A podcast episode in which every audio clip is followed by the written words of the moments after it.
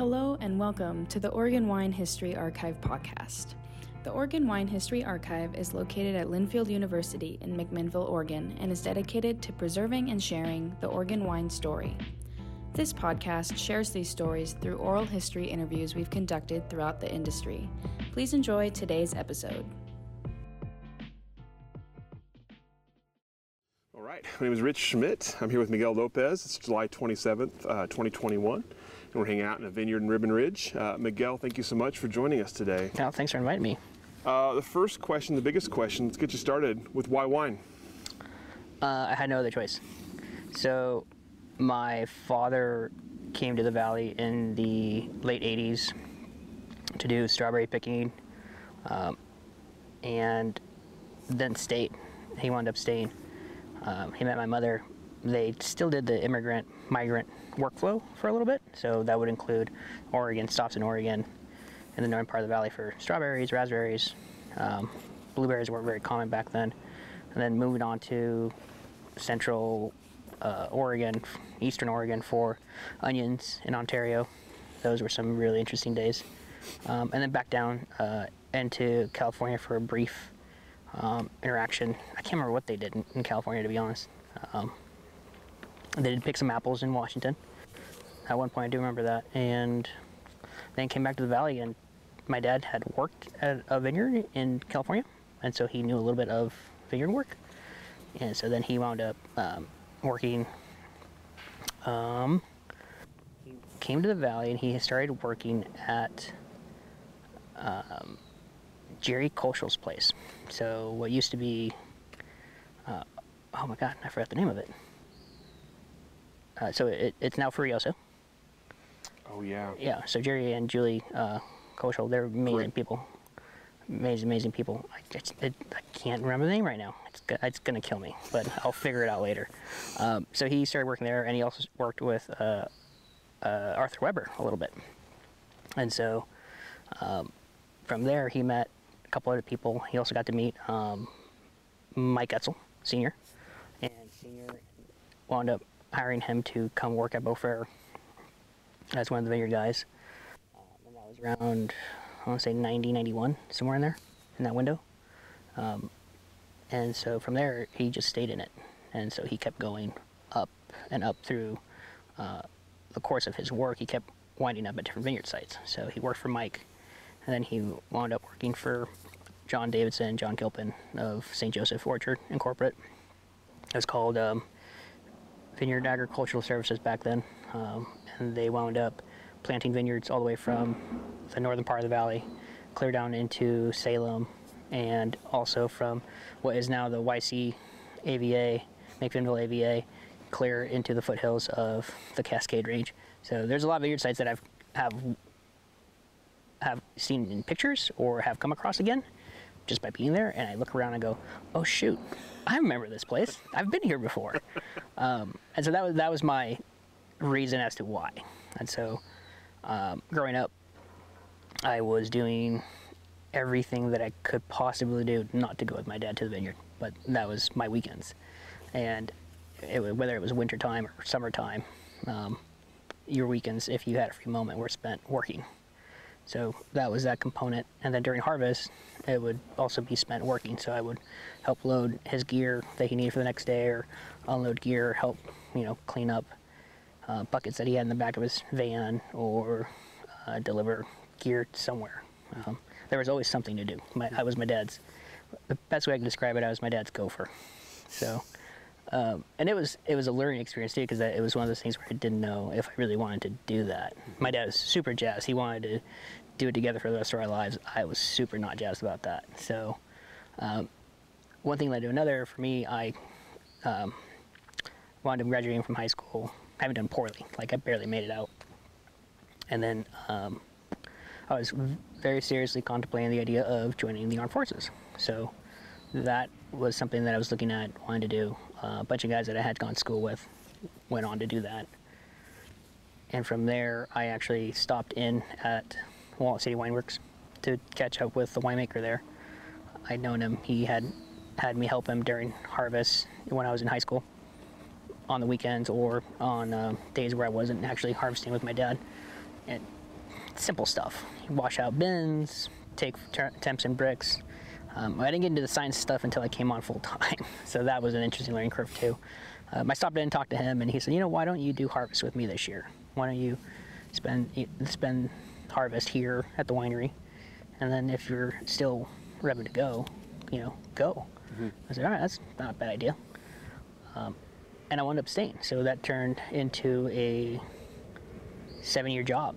So it was supposed to last for a harvest, and it turned to seven years, and that was cool because it allowed me to learn a lot of what we are doing on the winemaking side of the world very hands-on. So it was me and him working on it every day, whether it was white wine or red wine.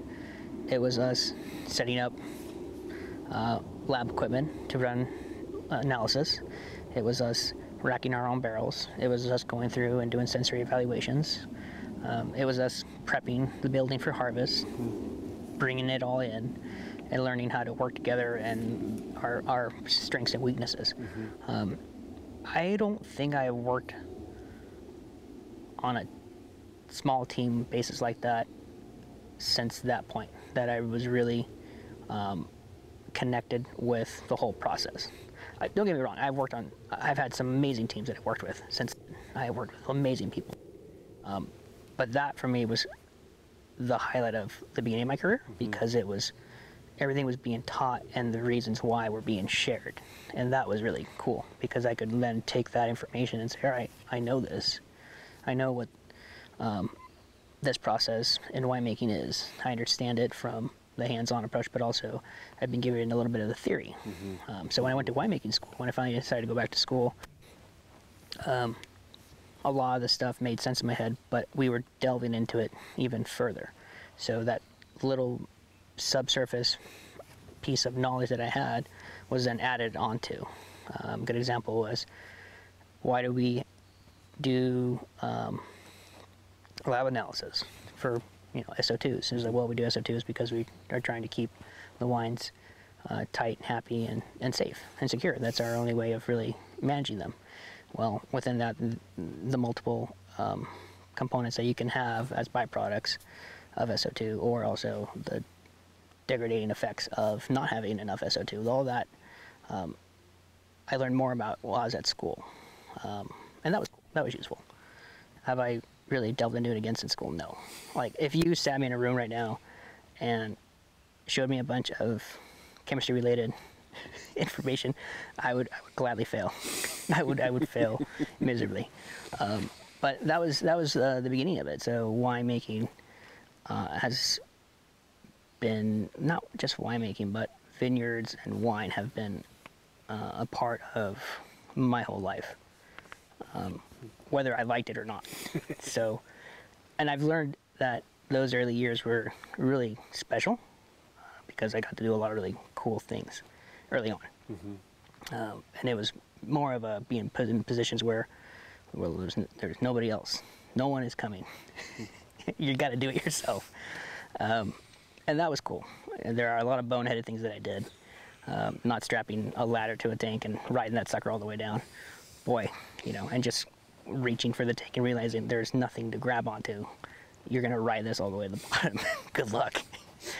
Um, but yeah, there's there's things like that. And then um, other moments where you you learn other parts and pieces to the industry. Um, I have been working on whole cluster fermentations for four vintages, mm-hmm. and every vintage I felt the wines just never really turned out the way we envisioned them to. We had some really good examples that we had tasted from other producers, and it was like, how the heck do we do that?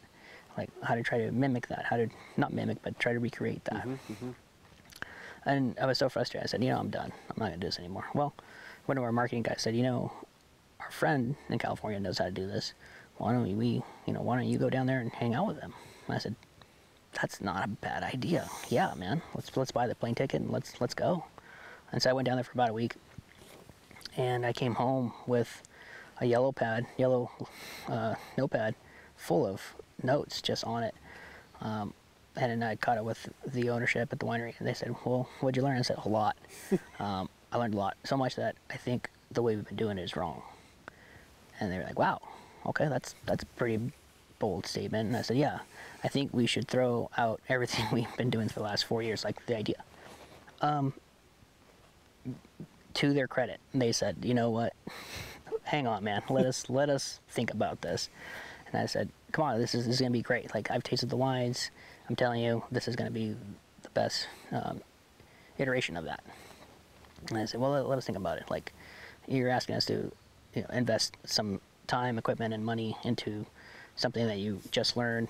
Um, let us think about it. So um, I also reached out. I also filled in the custom crush clients that we had at the winery, and one of them said, "You know, that sounds like a great idea. Let's give it a go." So we took his portion of his wine, not all of it, smartly, um, and we uh, fermented it in the way that I had seen, processed in the way that I had seen and worked with in, in California, and did everything exactly as though I as I had seen it. And it was very different in a really really good way. So I was very impressed by it. I was like, holy cow, we we pulled it off. This is really cool. Um, and then the client, as we were getting closer to the bottling season, decided that he was going to blend it into just his regular blend. So that's a cool experiment. Let's do that. And so what I said was, I think that's a bad idea.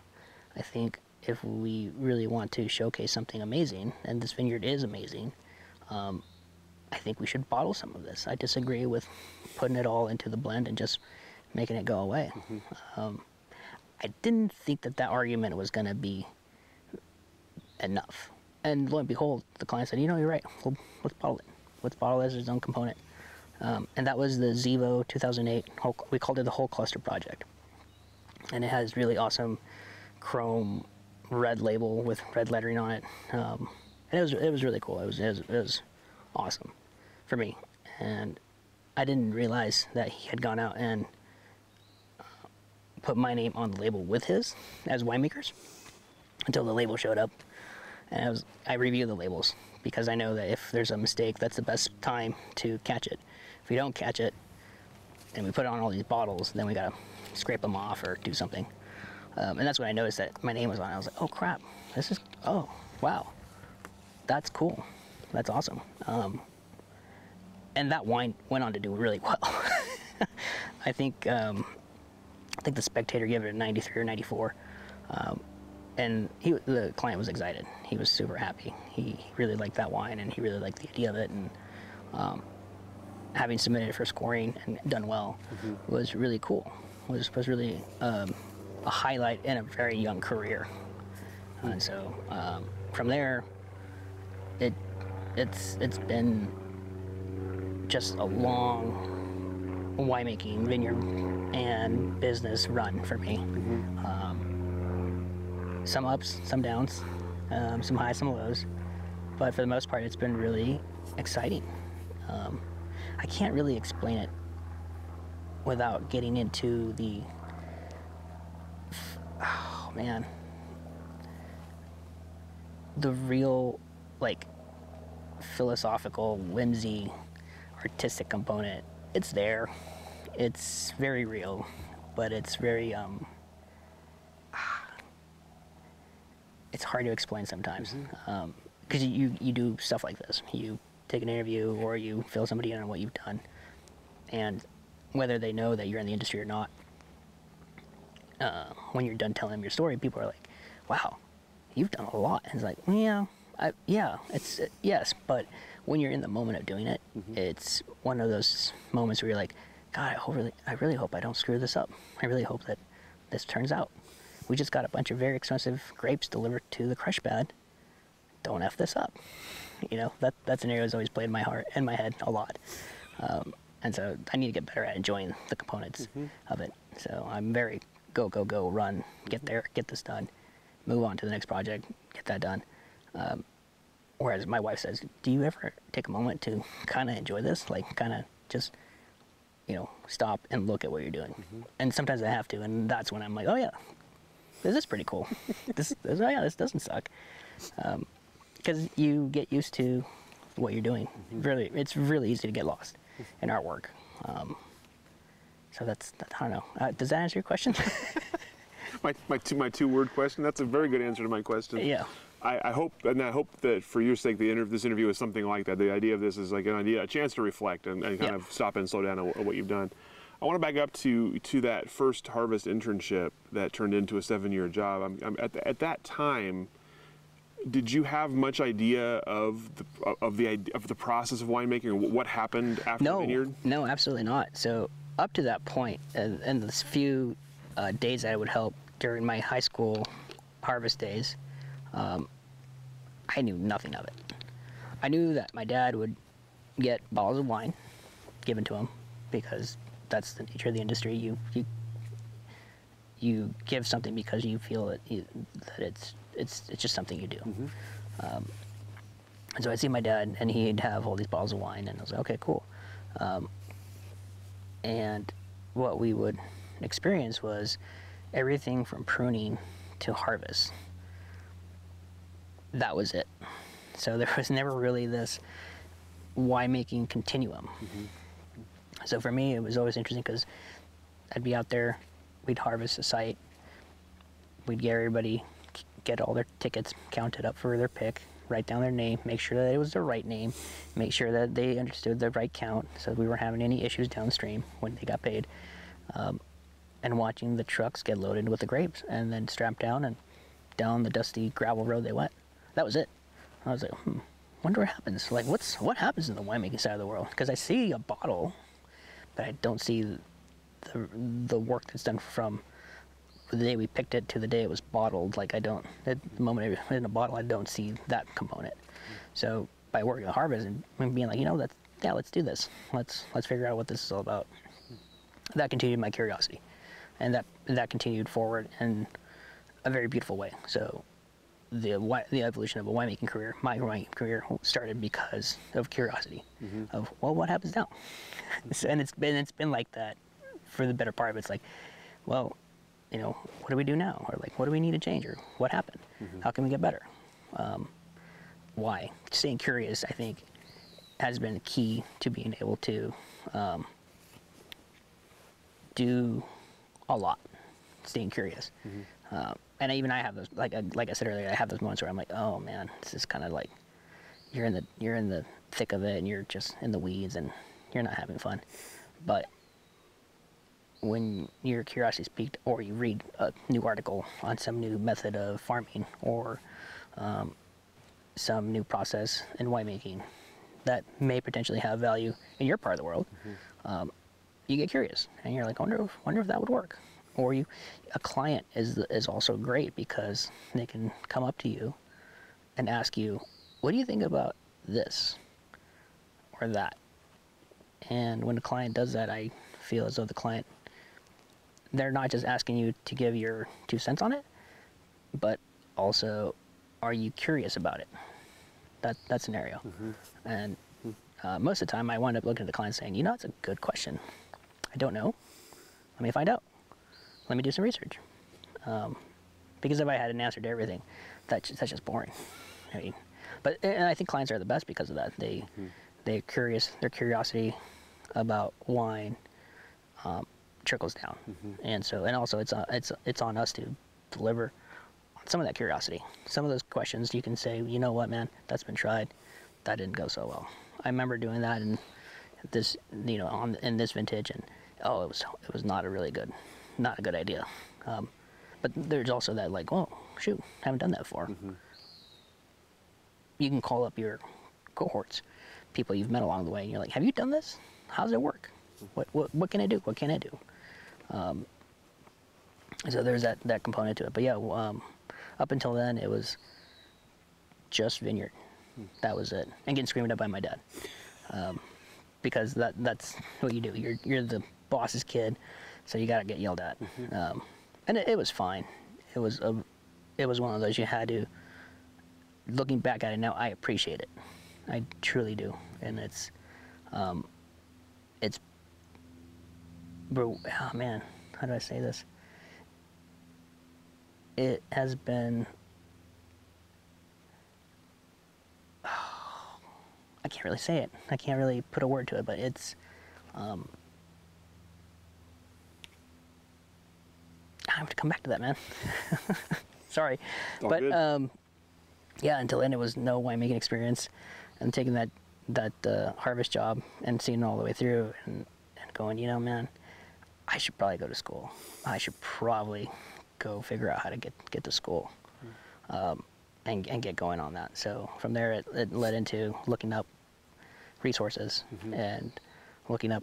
Um, material, you know, degree material. What's what to take to earn this degree? What I need to do? What are the processes? Uh, what are the pre prereqs for a winemaking degree from OSU? Oh, shoot, that's a long list. Okay. Um, what about Davis? Oh, forget it. I'm not I'm not going to do that. Um, and from there, I was able to kind of work my way through all of the schooling's components that were there, um, and realize that shoot, I got a, I got a long ways to go. This isn't going to be like a I'm going to be there done and come back. Um, and so I, I had a little moment of pause there, but then I realized, uh and looking through all the curriculums, that Chemeketa had just um, started to or had had built its facility, and so they were uh, getting more involved, and they were making this a real degree, and there had been a certificate. There had been certificates up to then. Uh, this was around, I think, when was this? This was around 04, 05 um, that I started looking at it more closely. And um, I realized, oh, well, shoot, I can get a degree. Like, it's a it's a two-year college degree, but it's a degree in winemaking. I'll sign up for that. Um, when I started, the course material was maybe half a page. Like the total classes for the degree were like it was half a page. I, th- I think I just saw it recently, and it's way more advanced than when I was there. And I'm just like, man, they're doing a really good job of like getting people out there with a lot more science under their belt. And I was like, that's pretty cool. Um, and so I looked at that and I can't remember how much a credit cost, and it wasn't much. It wasn't much money, but in the long run of it, it was going to cost a chunk of change. So I went to fill out the FAFSA paperwork, and I was like, "This is just this is to take too long. Like, what do, what can I do? How do I how do I get to school sooner?" And so I had this idea. I will, I will Xerox copy the the degree information out of the book, and I will write a cover letter to the vineyard clients that we work with, asking all of them, telling them what I want to accomplish. I want to go to winemaking school. I want to earn my degree, uh, and I don't have money. I don't have the way of getting there to do this right now. So I'm asking you guys to consider uh, helping me pay for this. That was in itself outrageous. That in itself was outrageous to have the, the gall to put something together and be like, you know what, I'll, I'll hit up a couple of the clients. This is what I want to do. I really like this. I think this is my future. Um, would you be willing to participate? And so I sent it out to a few of them. A few of them said, let, let me think about it. Uh, nobody said no, but everybody was like, let me, let me think about this. This is, well, what do we get out of it? It's like, well, I don't know, a year, two years after I finish? Like, well, I, don't, I don't know, it's a good question. Like, I don't know what you get out of this. Um, and one of them wrote back and actually called, I think he called, yeah, he called and he said, let's meet, let's, let's, let's meet up and you can tell me more about this. So we met up, uh, had lunch, at the table, he just listened intently. Um, why I wanted to do this, why I felt the need to do this. Um, and at the end of it, I said, Well, what do you think? He goes, I like it. I'm in. And I said, Great. And so I pulled out my notebook and I said, The best way I can figure this out is by uh, curriculum. Do you want to, maybe like, where do you want to be in the, in the, like, what, what section do you want to take care of? Um, and he said, "Well, we're, we're in for. We're in for all of it. Um, we'll cover it." And I said, "What's the catch?" um, and he said, "No, there's no catch. Um, we'll cover the tuition. Uh, you'll come up with some money for uh, your books." I was like, "Okay, that's that's a fair deal." Um, and we will um, help you help you get through this. I was like, "Okay." And I said, no strings attached. The only thing we asked for is that you paid for it someday. That was it. I was like, okay, that's cool. All right. Um, and so that's how I wound up going to winemaking school. Um, I think I think I found that cover letter and a, a copy of it. I think I found it recently. Um, I'll have to go dig through my files. But yeah, I think I found it, and that's that's how I wound up going to to school. Don't get me wrong; it took forever.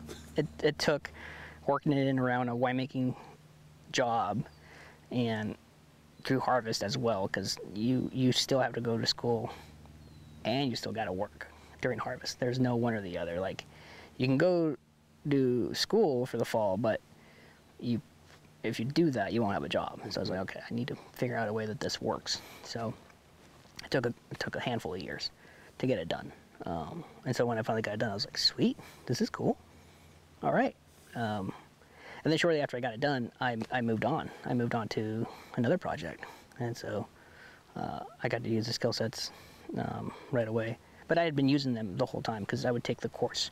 I would take the coursework where I could fit it into my schedule. So it, it was essentially a two-year degree turned into I think like five or six years, just because of the nature of, of what I was doing.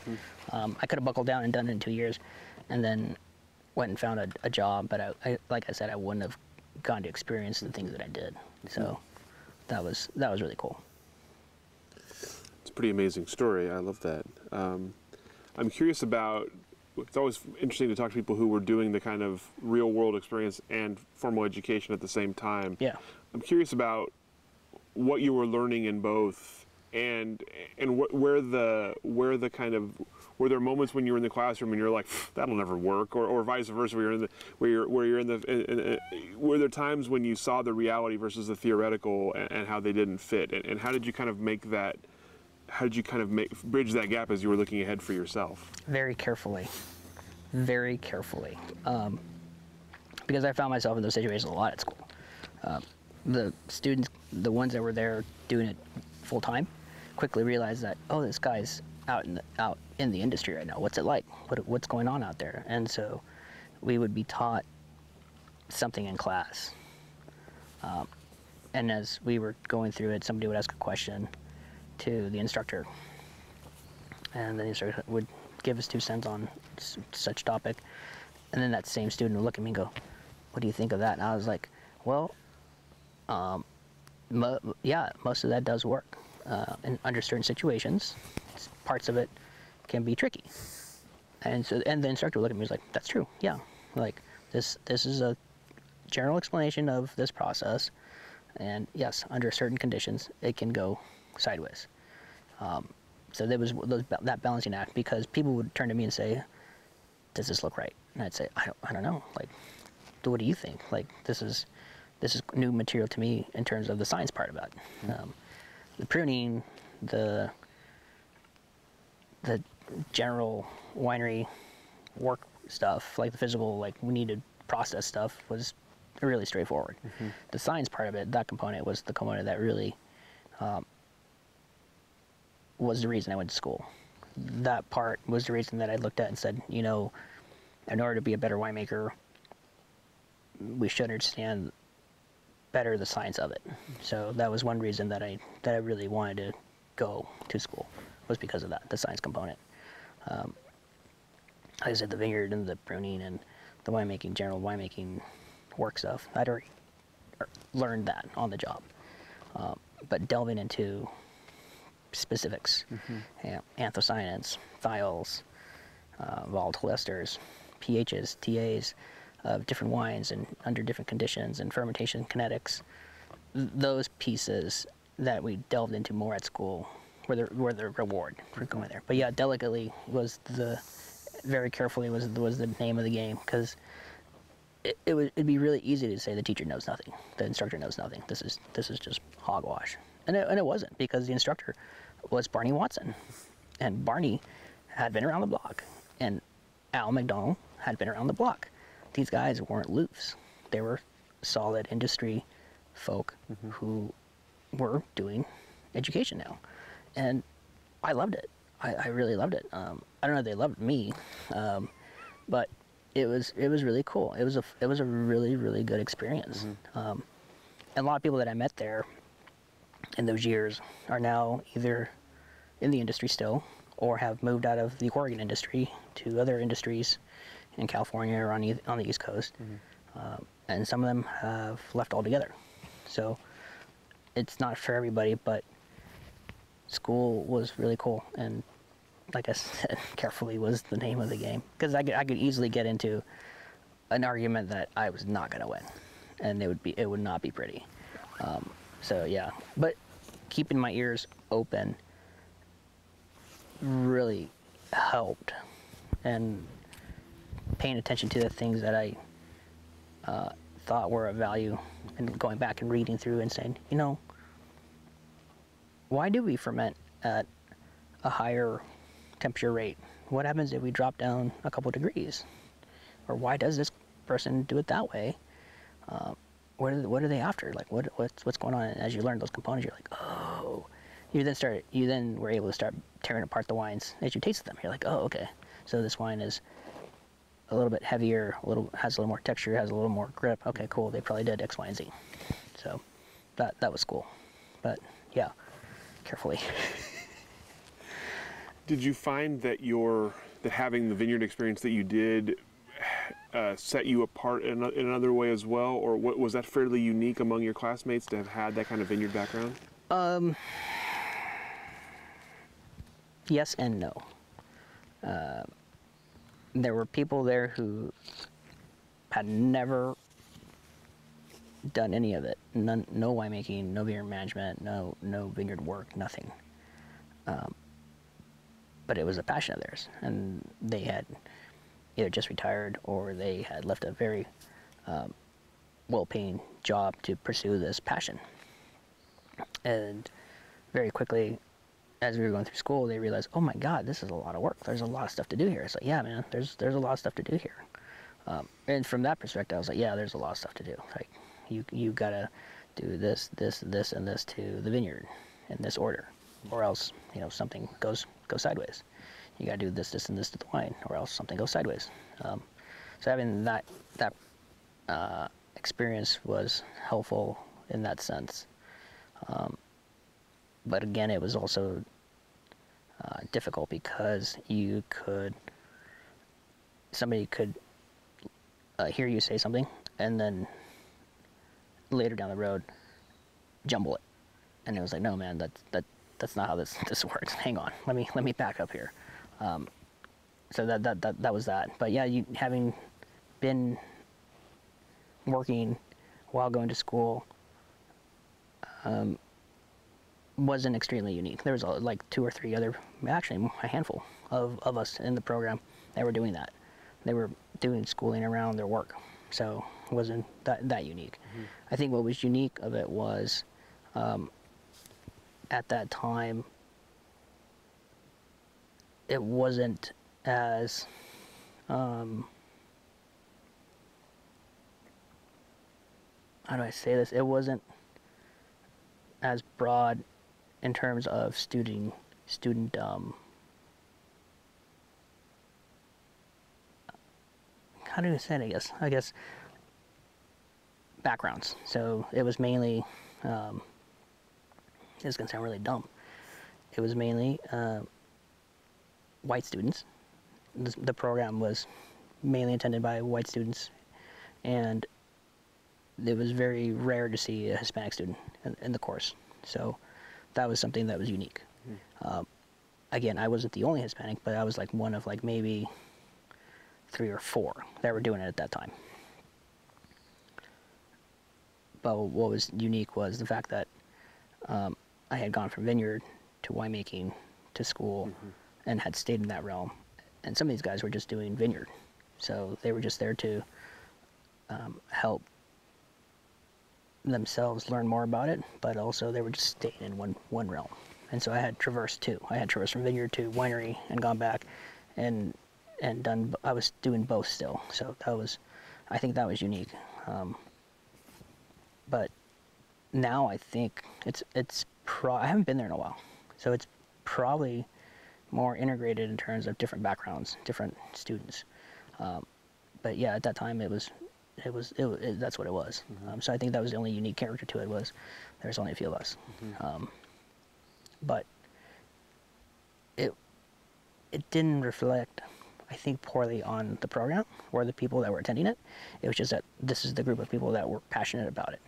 Now, because of Valuable, because of what we're doing, um, and I want to say before we started that too, um, we have people from the Hispanic community who are intrigued, who have always been intrigued, but are now feeling that they can do this, they can be part of this. So um, they no longer, I, th- I think they see the opportunities that they can gain by, by attending school, by learning more about um, not just vineyard work, but the reasons as to why you do that vineyard work.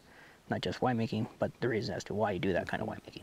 Um, so those those things will prove invaluable down the road for them. So I think that's that's that was the one piece that I th- that I left with thinking this has to. What what about these guys? What about those out there? Like, how do we get them in here? So it took a while. It took a while to get that um, up and running, but that was years ago when I was there at school. So um, again, long answer. Well, we'll come back and talk more about AHIVOY in a minute, but I'm, I'm curious. Uh, when you graduated, Yeah. uh, you have you have, you have the, you have the kind of the, like the double experience plus plus education now. yeah. What were you thinking at that point? What did you want to do? What did you kind of hope your future looked like? Oh, good grief. Um, what does that look like? So, as I was wrapping up my degree, I had um, wow, man, how do I answer this? I, I just gonna sound really okay. Miguel of 2008 uh, to 2010 was reckless. Was I'm a winemaker and I'm gonna be a rock star. Like I'm gonna be this amazing winemaker. But also I was a, I was not the nicest person at Harvest. You were either with us or you weren't. You were either gonna work late and stay and grind or you weren't. Um, and looking back at it, I was like, man, I sucked to work for. Like I was terrible. I was a, I was a tyrant.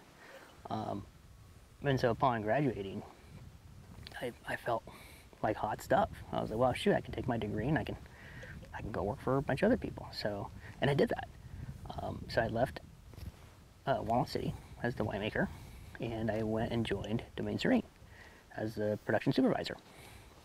And so for me, it was like I've said this before, and people just look at me sideways. Um, it was like being called up by the Yankees to go to go play, and you're the Oakland A's. You're on the Oakland A's. Small team, great great team. Um, it's, it's it's it's a great job, but the Yankees called. like that's that's what it felt like. And so I said, yeah, I'm in. I'll, I'll do it. And the dumbest thing that I could have done was said, I'm not only will I do it, but I will work harvest for you. But I had finished harvest at Walnut City too. Like I got to do both of those. I got to, you know, I got to transition out of there in, in a good way. Um, and you only do that once to realize that that's a bad idea. That's a really terrible idea. And you realize that you don't. You, you what did I learn? I learned a lot of things. I learned one that you you involve your wife in that decision. Um, you don't do this at the busiest time of the year. You do it after you've put everything away for the harvest and the new vintage, and you say, "Cool, I'm moving on. Thank you very much." Um, and you don't work two jobs at, in the middle of harvest. And so I'd, I'd leave one job, grab something to eat at my house, go to the next job, and then it reached the point where I was not really going home. I was just driving from one spot to the other and sleeping in my car. Um, and that, that's that's how it uh, played out. So I felt as though I was on the path to become a winemaker for some top company, some top producer in the valley. Um, and that that being at Domaine Serene was very humbling. You know, it was a much bigger team. Um, you were given your parameters to work within. You you took care of certain pieces. You didn't take care of everything. So, having come from a small team that you wore a lot of the hats, and going to that team where you were like, oh, this is what I do. I just this is this is what I do here. It's like, oh crap, okay, huh? God, I miss kind of I kind of miss being on the ground. Kind of miss being out on the floor. Um, and so I did that, and I was like, man, I, don't get, I like this. I'm very happy to be here, but this is very different. I wasn't expecting this. And so um, I left there the following spring and found myself for the first time in a position where I, I was just like, shoot, I don't really know what to do. Like, what do I, what do I do now? Like, who do I,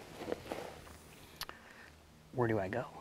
Because I left um, and didn't have something lined up. I was like, oh shoot. Hmm. Um, well, guess I better make some phone calls. And so I wound up doing the 11 harvest with the team at Soter. So I went to Soter for 11. And again, I was like, all right, cool, I'm, I'm on this team. This is a really good team. And that was a really good team. That team and is still amazing. I love that team. Um, and that was an amazing harvest for me because to see Tony Soter himself as we're leaving, saying, "Cool guys, I'll see you tomorrow," and he's rolling out the um, pneumatic punch down tool, and me turning to Chris Fladwood, at the winemaker there now. and I said, "Is he gonna do? Is he gonna do the night round of punch downs?" He's like, "Yeah, man, that's his deal." I said, "By himself?" he goes, "Yeah, he's, he's gonna. Yeah, like you and I were gonna go home. Yeah, he's gonna be here. He's he's a night owl. That's that's what he wants to do." And I was like, "Oh man, all right." That to me was all right. I had just experienced um, being the winemaker, a small, small custom crush, going to a larger team and being part of a larger team and the dynamics of that, back to a small team with a leader that was out there grinding it with you. In the span of a year, I had seen all of this. And so that harvest is awesome. We made a lot of interesting wines, good wines, um, and learned a lot from working with Chris and Tony and James. And um, took that and said, man, this has been good. It's been really cool. And left there again at the end of the harvest, at the end of the year. Um, my time there was done. And then I, again, moved on through knowing people again. Uh, Tony um, Gain and Earl Kramer Brown, they were launching vertical wine and beer distribution in McMinnville. And Earl and Tony said, we need a guy to help us in the warehouse. You know, you live around the corner. You do you, do you want do you want to help? And I was like, sure, man. That's I got nothing else going on. It was that, or like go find a job in a different industry because we were still recovering from the recession. We were still trying to make our way through um, inventories that we were sitting on, re repacking everything, repackaging everything, reworking the industry as what it, what it, what can it do? In a similar fashion that we just experienced with COVID, um, but in a, on a much longer dragged out cycle that lasted from what was it 07 to what 14 you know it lasted a long time. Um, so i went to do that and that was a very humbling job too because part of the warehousing too i then got to do sales. So getting to do sales on the ground in the real world is what i call it um, was very humbling because again hot shot miguel showed up and he was like oh, watch we're to sell wine this is to be easy uh, and it wasn't because you walk in, you're like, "Hi, I'm so and so. I've got, I've got this selection of wines, and I've, um, you know, this. We have a really good Oregon portfolio. Here it is." And the shopkeeper looking and going, "Okay, cool. I have a shelf of you guys already. What makes you unique? What makes you special?" And connecting those dots was really helpful because then I took that experience again when I left there and said, "Man." sales is the hardest part of this. I will never ever look at a team again and say, "Man, you guys, why can't you sell this? Why, why can't you sell this wine?" Like, um, again, that was Tyrant Young, uh, Miguel, and uh, that job taught taught me a lot too. It was like just be humble, be courteous, say please and thank you, um, and, and and be nice because you never know the the guy that you just walked by that you didn't even acknowledge could be the owner or the janitor there could be your best friend.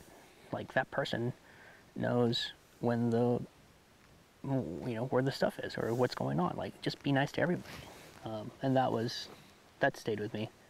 Um, but it's also it's been um, that I would say that was the most challenging job that I did in terms of trying to build a rapport and um, relationship with sh- with wine buyers or small shops um, or just people in general. That was that was very challenging for me uh, in a good way, in a really good way. And so from there, I went on to work and launch, help launch uh, Domaine Roy in the Dundee Hills, and um, that brought me back. Uh, that brought back the second generation of myself um, and the Etzel family. So I went to work for Jared Etzel, uh, the oldest of the Etzel children, and it was really funny because uh, there's this great picture of my dad and Mike Senior, and maybe they were a little older than us at that time, and they're out in the vineyard and they're standing next to each other, um, and I, I thought it was really funny. I was like, well, shoot, here we are. Here we are. Now, this, now that we're doing this, and I was like, all right, um, shoot, man, we got some big shoes to fill. like this is this is gonna be really really interesting. Um, and that turned again. That turned into that was a that was a harvest job, and it turned into a six year uh, run, and it was awesome the whole time. I, I, I mean that was amazing. That that was another amazing uh, job because we got to wear all the hats, but we also were much older and much more experienced and much kinder. Um, but also, we we had to learn how to um, bring this project to life, and and that was cool. And being given enough room to say, well, what do you guys think? What what what do you guys think about this? Like, is this how do you want to? How is this going to work? Show us how to do this. Show us how you guys are going to plan out what you want to do. Um, and that was cool. That was really cool. Um, and having left there was was scary because I was looking at it going, well, shoot, I'm going to go back to farming. I think there's an opportunity here to launch um, a, a vineyard management company and take the skill sets that I've learned, but also not just the vineyard skill sets, but the other skill sets, the sales, the business management, the um, the budgeting, the forecasting, those components, and and share those with with the clients that we that we wind up working with. You know, be be that. What what what do you want to do that's unique? What do you want to make out of your company? How do you how do you want to make it different from the other vineyard management companies that you that you know or, or of? Um, and I think by having done it all, it, it makes us unique because we have a really broad broad perspective. So when I've met with winemaking teams and they tell me what they want, I understand what they want uh, because I I've done it. And the farming side of it, I go, okay, cool, we can do that. Um, but also maybe we can also do this to offer other solutions, other other ideas. Um, and it's and it's ever and, and being fluid and staying fluid um, helps. So, like I had said earlier, curiosity. Your curiosity will always continue to push you and, and have you learn. Um, staying open-minded with that curiosity is very helpful because you you grow with uh, your clients and you grow with those brands that you work with, um, and they in turn uh, grow with you. It's it's very rewarding for everybody um, if everybody comes to the table with an open mind and is willing to engage and and and help and offer solutions. Um, it's real easy to be the negative person at the table. That's super easy. Um, but you'll find very quickly that nobody else is going to sit with you at the table. So that that that um, I, that's what I kept thinking about when I was preparing myself to leave Domaine Roy's. Like I want to I want to build something that offers all of the um, knowledge that I've gathered in a way that it helps those that we work with grow. Um, it sounds really broad and and and uh,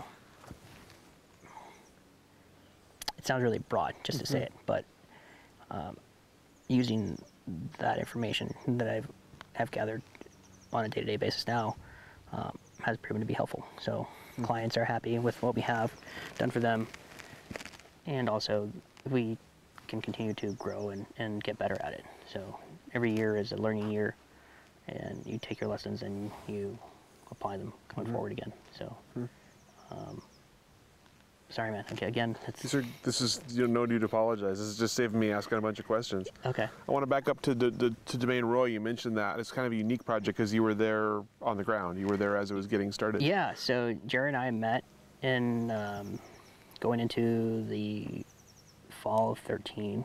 We met up. He was coming back to the valley. He had this project. Um, it was going to be a vineyard site and a winery in, in the Dundee Hills. Um, and they were building it out. So when I met with Jared, they had planted that the Dundee Vineyard in the spring of uh, 13, and I was coming on in that fall to do harvest, and we were going out and sourcing um, fruit here in the valley for that initial uh, launch. Tough year to start um, because this whole team came together just ahead of harvest. So we were working as a new team. We never worked together. We were working in a facility that wasn't ours. So we were learning how to work with that facility and the ins and outs of that. We were receiving equipment that we'd never worked with on in this building. Um, and we were also going to need to schedule our picks with companies that we had we hadn't done this with before yet. And then the rains came.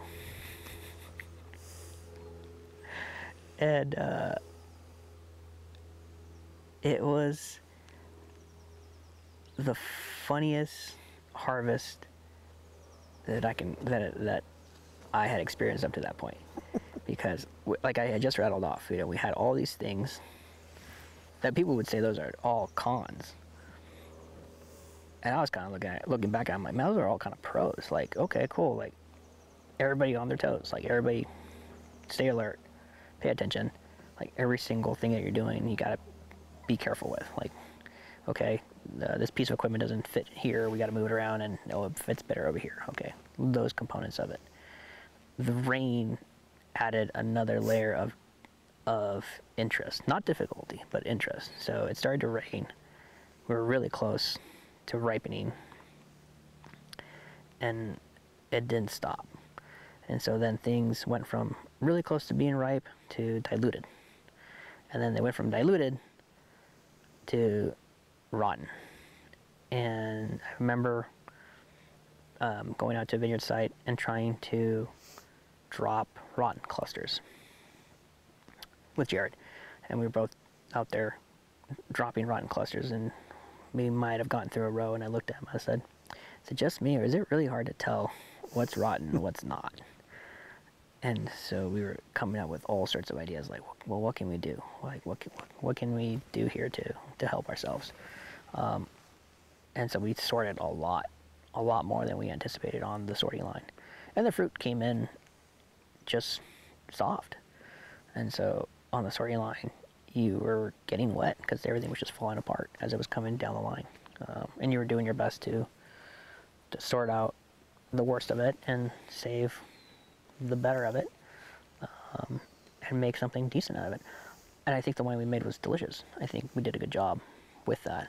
Having all of those obstacles in the way, um, I think we did pretty well for the inaugural uh, vintage. And so we went through that one, and then every single vintage after that, uh, things got easier because we were we were dialing in um, our our uh, strengths and weaknesses.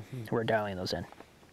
And so once we got our, our our building up and we moved in and ahead of the 15 harvest, um, it wasn't completed all the way. So we had the production area downstairs completed. We were still working on finishing up the upstairs component to that building. I mean, you, you've been there before. And so we were working on finishing that up. So we r- rolled in the, with the 15s and got going. And the 15s uh, were just monster wines. They were big wines. They were beautiful wines, um, and they well were well received. And uh, we launched a program at a really good time. We launched that program at a really, really good time. We were um, coming back out of that recession, and we were heading into what we have today, minus the COVID. Um, and that that project, I am very proud of. That's an amazing project. Um, I still work with them. I, I do their vendor management now. So for the Dundee site, not for both sites, just the Dundee site. Um, so I still have that relationship with those with that team, and um, that project in itself was I, I, all I can say is amazing, man. It was really really awesome. I, I to get that opportunity to to work on that project and to leave on a on a good mm-hmm. good high. Um, I, I, I can't say anything more of it. It's just been a it, I love it. I love that project. My myself, I left a piece of myself there and also took a piece of it with me. So that's that's that's that that that's that's that project. Mm-hmm. Mm-hmm. So So you mentioned kind of the genesis for the idea for for red what became Red Dirt Labor. Tell me about the actual implementation. You have this idea, you have this kind of notion of taking all you've learned and helping clients kind of realize what they want to do with that. How does that become? How does how does it come from like idea to actual reality?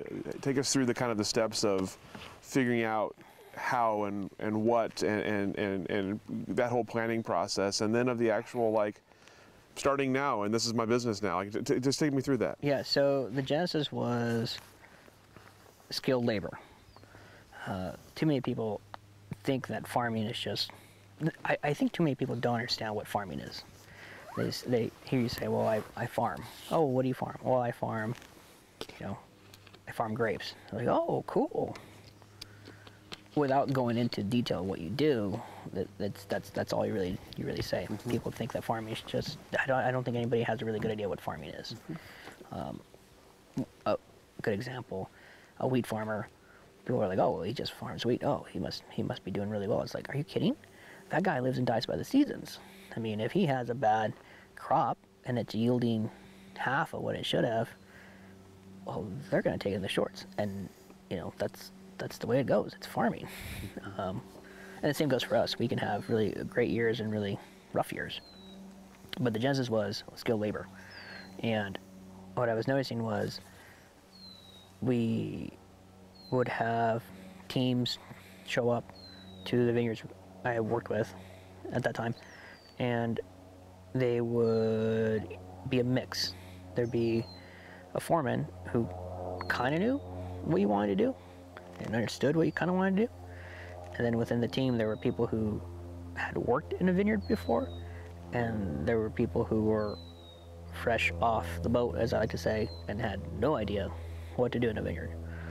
And that for me was scary because I understood that if we botched certain jobs, they would set us back. The ripple of those would be felt for a couple of years. Prime example pruning. Um, if you're new to pruning and you make the wrong cut, you have set that vine back. Not just for this season, but for the following season and maybe even the one after that if you if you botched it bad enough. Um, another thing was shoot shoot thinning. We we go through every year because the vines are putting off two shoots out of the same bud, and so you select the stronger of the two and you you go through there. Where it gets tricky is around the trunk, where the trunk and the and the new cane, the new fruiting cane meet. There's a lot of growth in there, and so picking the right ones to leave behind is real important. Mm-hmm. Some people would not understand that and, and be excessive. They would strip that head. Well, it's like, well, shoot, I don't have a renewing shoot for next year. How the heck is this going to work? So that was the main genesis for it was how can we get a solid, solid access to an experienced team? How, do, how, do, how can we help ourselves? So that was genesis. Like, you know, what, why don't we round up some of the people we know that have the experience, that we can trust, that we know can do the job? And not only that, but why don't we um, do more for them? Why don't we pay them more? Because that's another reason your skilled labor would go away was somebody else was paying them more. some other team had offered them more money. Um, and that concept and idea was not unique, but rare. Um, to too many people, it was easy to, to pay people very little, and and just say, fine, that's fine. There's plenty more where you guys came from. If you want to leave to go work somewhere else, that's fine. We'll find another team. We'll pay them the same rate. Uh, and as the industry has grown, that's one thing that I've have, have kept looking at and keep looking back at is if we are to continue to grow in terms of acreage, we need to do something about the labor force because if we don't train them or we don't um, pay attention to what they need, not what we think they need, but asking them what they need, um, they'll go and, and find that somewhere else. So labor was the biggest driver. And once we figured out that we could get a core team together and no and you know and they were happy um, th- that provided us access to a skilled labor force that we could bring in when we needed to. Um, and, that, and that was that was red dirt. In, in, in a nutshell it was let's open up a company that pays these guys well and we'll keep them going year round. Because that was the other thing you were you were brought on for one job and then you were told okay roll off to another job. And the other part with uh, that kind of labor workforce is they don't know what they're going to be doing tomorrow. So today they were assigned a vineyard to go work at. Tomorrow they're going to a strawberry field. The next day after that they're going to maybe go back to a vineyard. That that is also um, difficult because that makes it really hard to uh, know that you're going to have the same team again, day in day out. So th- th- that still continues to this day, and it's and it's rough. It's hard because you're you're if you don't have your own team or don't have access to a team that is competent and and knows what they are doing, um, it, it makes it hard. And we're going to continue to see that, I think, as we grow in, in terms of acreage. Um, so by having done that, I, I helped myself because I knew that the team we had knew what they were doing.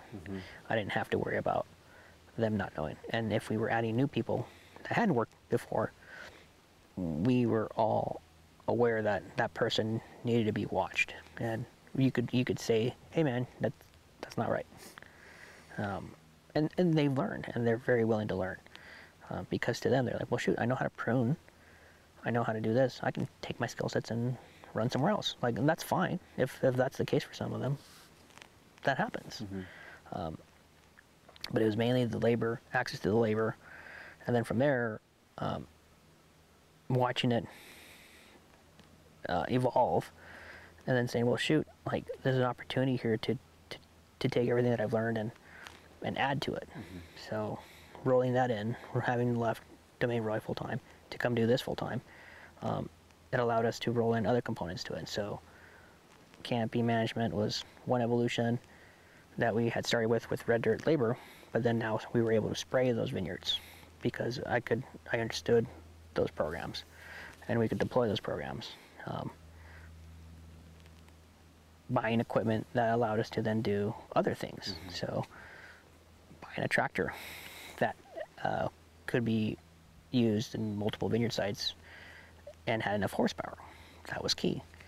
Buying a uh, biocultivator, a, a two-headed biocultivator, that helped us under vine cu- uh, cultivate undervine, um, and it and it, it's done really well. So those those components, learning to take those ideas and deploy them, that's what um, I think has added us, has brought us up to another level, um, and it, it's it's just the evolution of a, of a company. I think um, if you're not learning, you're not evolving.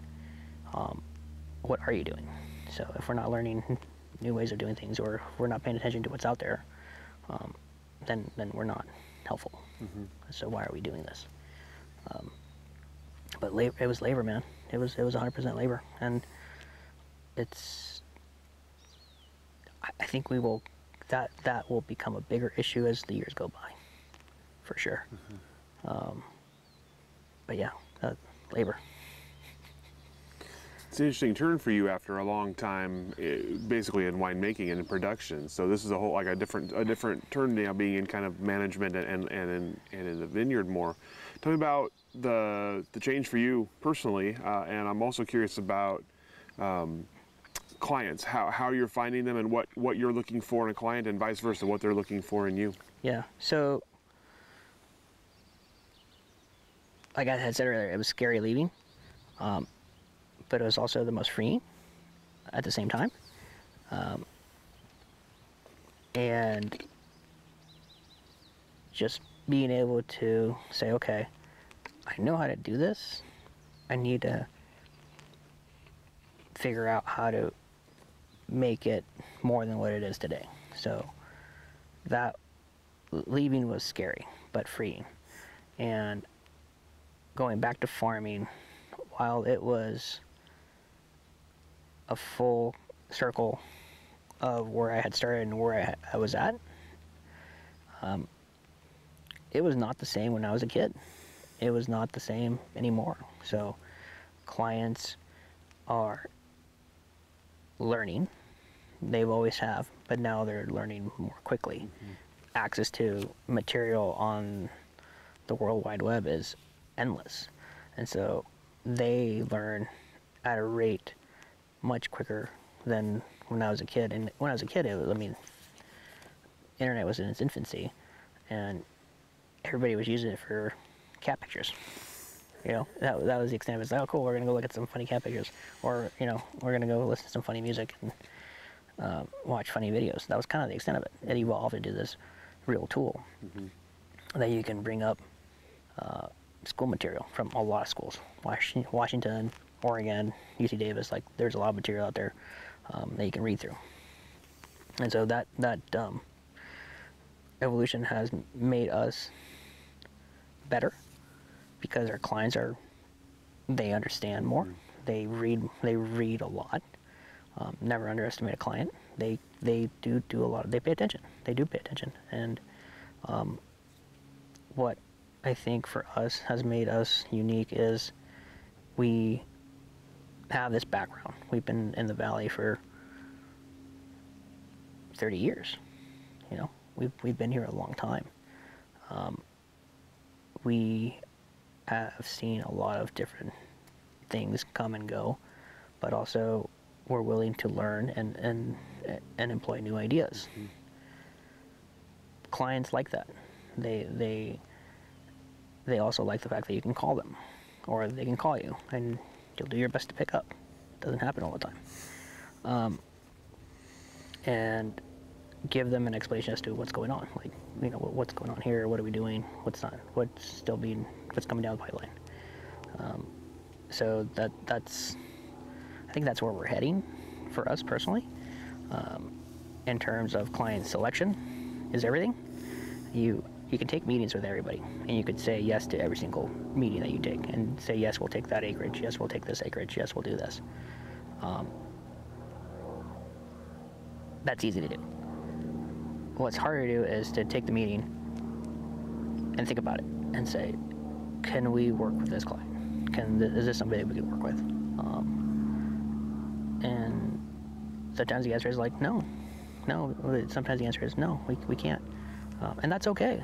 That's that's totally okay, um, because I I'm at a spot where if I'm not happy working with a client, and the, and the client's not happy with us, then we've have done each other no service. Mm-hmm. Um, so, but if we take the job knowing that we can work with the client, that that's a plus. Um, forcing yourself to learn how to work with a client is gonna take a lot of energy, um, and vice versa. Mm-hmm. And nobody's gonna enjoy that that ride. That's not gonna be fun for anybody. So, I, I always remember that um, being told that early on was client selection is everything. Um, I haven't forgotten it, but yeah, that's um, there's a lot of a lot of different people in our industry today. Um, when this industry was started in the late 60s, going into the 70s and 80s, you could count the five families. We know who those are. as we went into the 90s, and we brought in international money, Domaine Drouin coming on the scene in what 89. Um, that gave us a little bit of like, oh shoot, there's something going on in Oregon. DDO, uh, you know, is open. Like it's there's something going on in Oregon. And in the 90s, we found more and more of those people coming and saying, well, what's in Oregon? What's there? Now those people are um, that they're the last generation that that did it that way. Now we're seeing a lot of people with a lot more ways and means coming in, um, not wasting any time in developing a vineyard, developing a winery, developing a brand, and full bore ahead, full speed. Um, so we're no longer this little industry that um, you know everybody. It's for me, I say for me because it's gotten to the point where I don't know everybody. I know the people that I work with, and I know a smaller group around them. Um, but there's a lot of people out there that I don't know, um, and that's okay. Because if I knew everybody, that means I'm spending too much time uh, on on social media or talking to people. Like it, it it's um, it's Oregon is beautiful. It'll always be beautiful, but it's not the same anymore. It's not a little industry anymore. Um, and and the growth that we have seen has been for the better. Um, so it you know Drouin did it in '89, and then in the '90s we had small companies get bigger. Uh, Beaux Frères was one of them. They they gained their reputation. They earned it. They earned it every vintage. Um, Adelsheim, Chehalem, Eyrie, those names became more commonplace across the country. Um, they became better known through their advocacy work, through their their their by the boots mentality and doing it.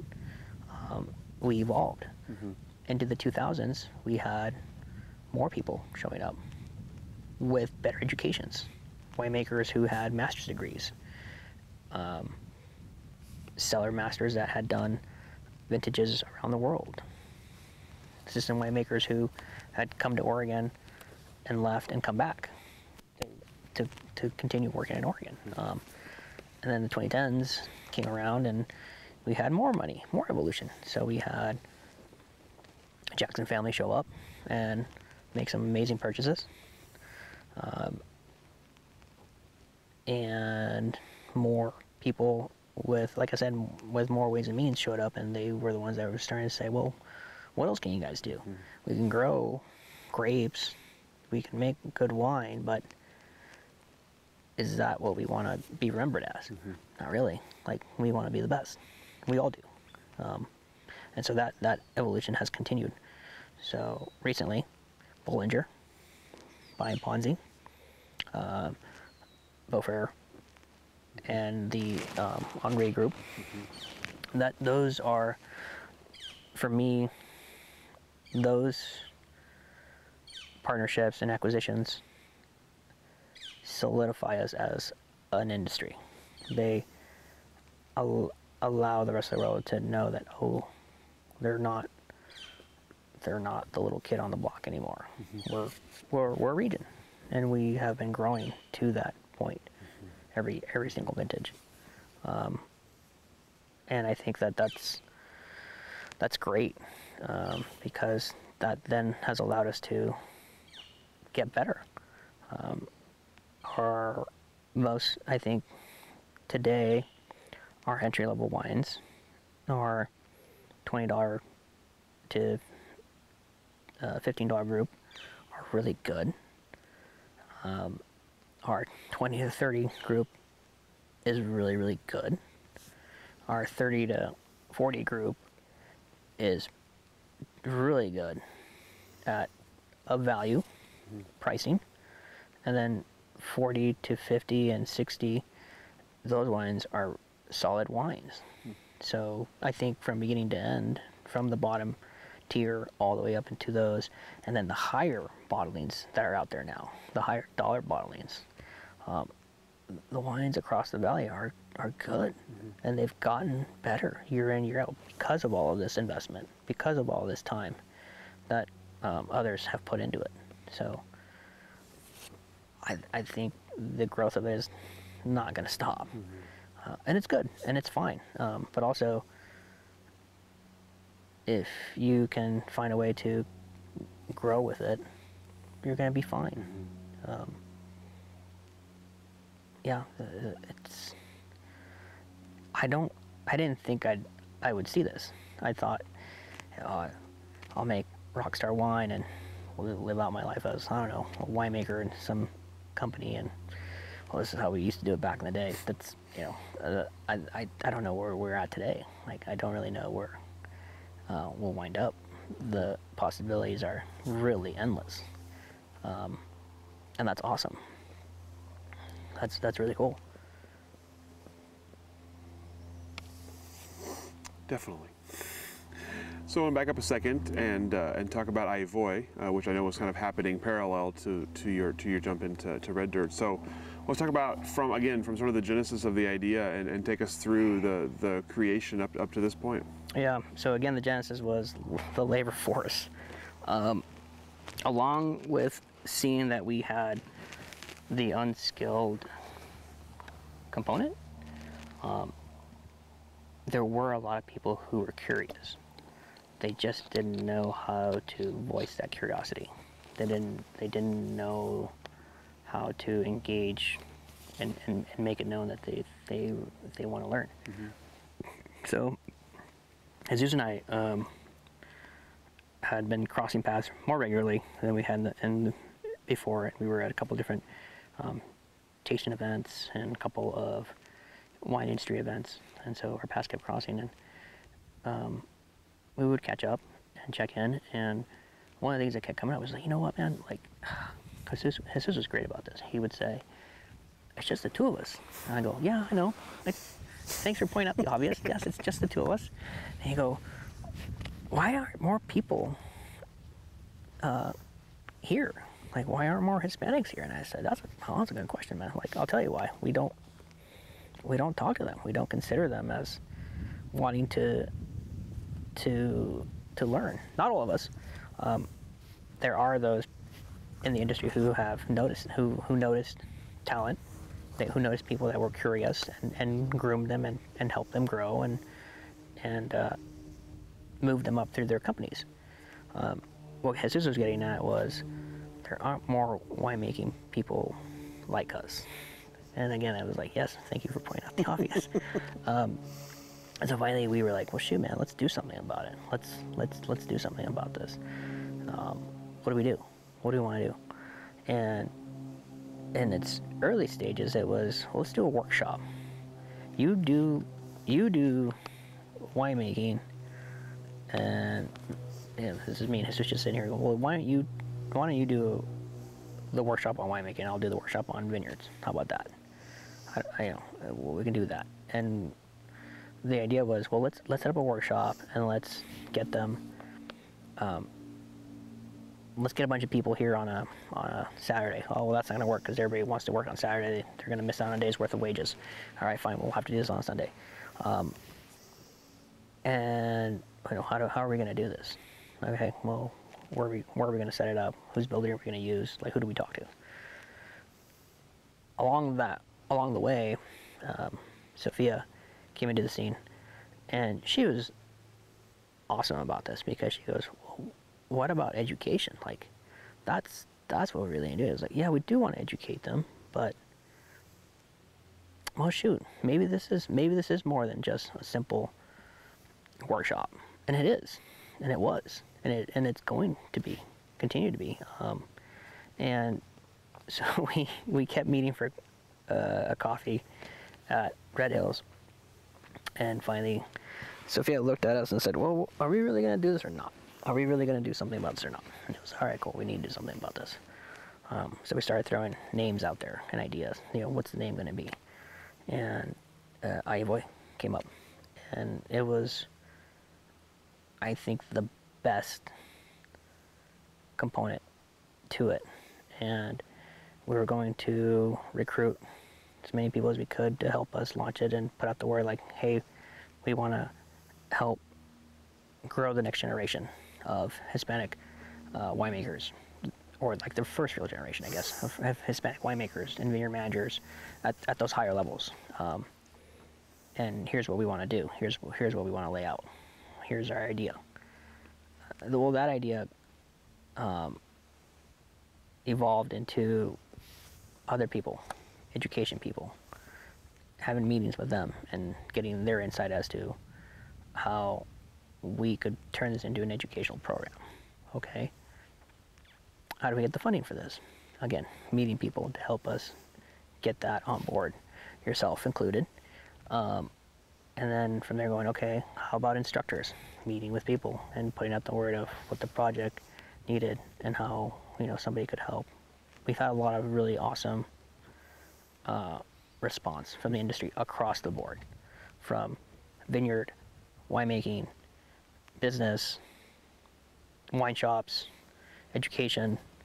Uh, you know, if I'm forgetting somebody, I, I, apologize, but we have had an amazing response to this to this project. Um, but before we got to where we are today, um, we had one major loss, and that was Jesus. So when we were getting ready to do this, um, we had had, oh gosh, a meeting in August where we said we're going to do this. Like we are really going to do this. This is going to happen. And that was in August. 2018. yeah, of 18. Yeah. Um, we're really going to do this. Like here we go. In September, Jesus got sick, and he didn't recover, and he passed away. And it was awful.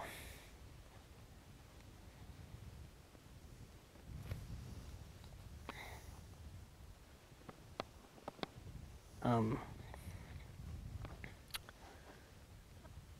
it was awful for a lot of reasons. The biggest one was, for me, uh, my friend didn't get to see this. And that uh, was tough because you had worked on this together, had this idea. You were gathering all these people who had either read that article that we were part of, or had heard of it, or had somebody had read it and they had talked to them about it, and were reaching out. And not to see any of it was the worst thing that could ever happen. Um, and so when that happened, it was um, it turned into an all bets are off scenario.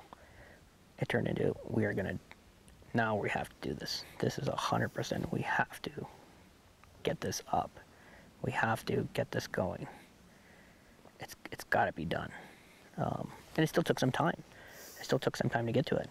Um, and so we finally pushing through end of 18, 19, all of 19, and going into 20, we were able to put together that first group of students that started at the Northwest Viticulture Center. Um, and and we've just completed the second round of students this past uh, spring. Um, and now it's it's it's more than I imagined that my imagination could have put together. I'm not very imaginative to start with, um, but it was really cool to see it go from what if we brought them along with us. Mm-hmm. What if we held the door open for them? Wonder what would happen. And it's been awesome. We have had an amazing group of students, and a lot of them giving us their feedback are now engaged to continue. They are looking at continuing their education. They are looking at learning more about what they do. Um, and their employers too have said that they feel as though they they gained a whole new person because they didn't know this before that their employee was curious and wanted to learn more and was wanting to do this for a long time. Um, and it, I think it's been amazing. It's been really well received, um, and it's it's going to continue to do a lot of other things that I, I don't know where you know it's like I had said it's much bigger than I imagined. Um, and to have been there at the beginning of it, it was again. I was like, all right, let's, well, what what can we do? What can we you know? What can we do to help ourselves, and not just ourselves, but our community? That's what it came back to. Um, if nothing else, if if I um, if and when I retire, um, if I'm remembered for nothing else, this this would be that this would be it. This would be like great, yeah. You you left this legacy, um, and, it's, and it's awesome. That's great. Having worked at these amazing wineries, having worked um, with amazing winemaker winemaking teams and winemakers, um, if all that disappeared and I was just remembered for this, I'd be happy. I, I'd be really happy. So, um, yeah, it's it's hard to believe that it's um, it's hard to believe for me that it all happened. And again you know some people not some people jesus didn't get to see this. That that will always resonate with me um, and man like if i think if he was here and he got to see this he'd be 100% stoked. He he would be again this is me thinking about it. He would he would just be like look what we did man. This is awesome. This is super cool. Um, now what? Uh, and the other person that comes to mind is my dad too. He passed away um, 10 years ago and I, you know, sometimes I stop and think, I'm like, I wonder what my dad would have thought of this. Like, if anything else, I wonder what my old man would have thought of this. Um, and and I'm just like, man, that'd be kind of cool. Like, um, my dad missed um, my growth in the industry, like, uh, and that sucks. Um, but at the same time, I, you know, I, if he was here, I think he'd probably be like, wow, that's that's that's cool, that's awesome. But yeah, that's and and um, I don't know what else to say about it. It's it has been something that we should have done a long time ago, but it took us to do it. It's it, it needed to come from those that worked in the industry, not from an owner or a third party outside our industry, but from ourselves. Like this, this is something that needed to come from ourselves to do. Um, and I think because of that, it is unique. It is different. Um, up to the point that we were launching this, uh, there, there, there was no example. There is no template. There is no template for AHIVOY. If there was a template for it, I mean, everybody would be doing it. Everybody would have done it. Um, there wasn't anything like this. Um, and that that was like, oh, okay. Well, I guess we'll have to figure it out as a team. I mean, the team that has that was assembled and it's still there and um, that's still going. It's it's awesome. There's a lot of really goodwill wrapped around this project.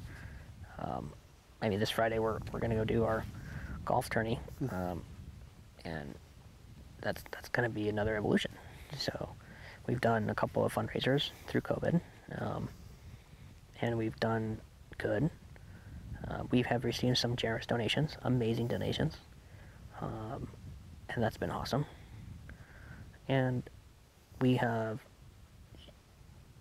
I, I think overall, just earned um, everybody's help.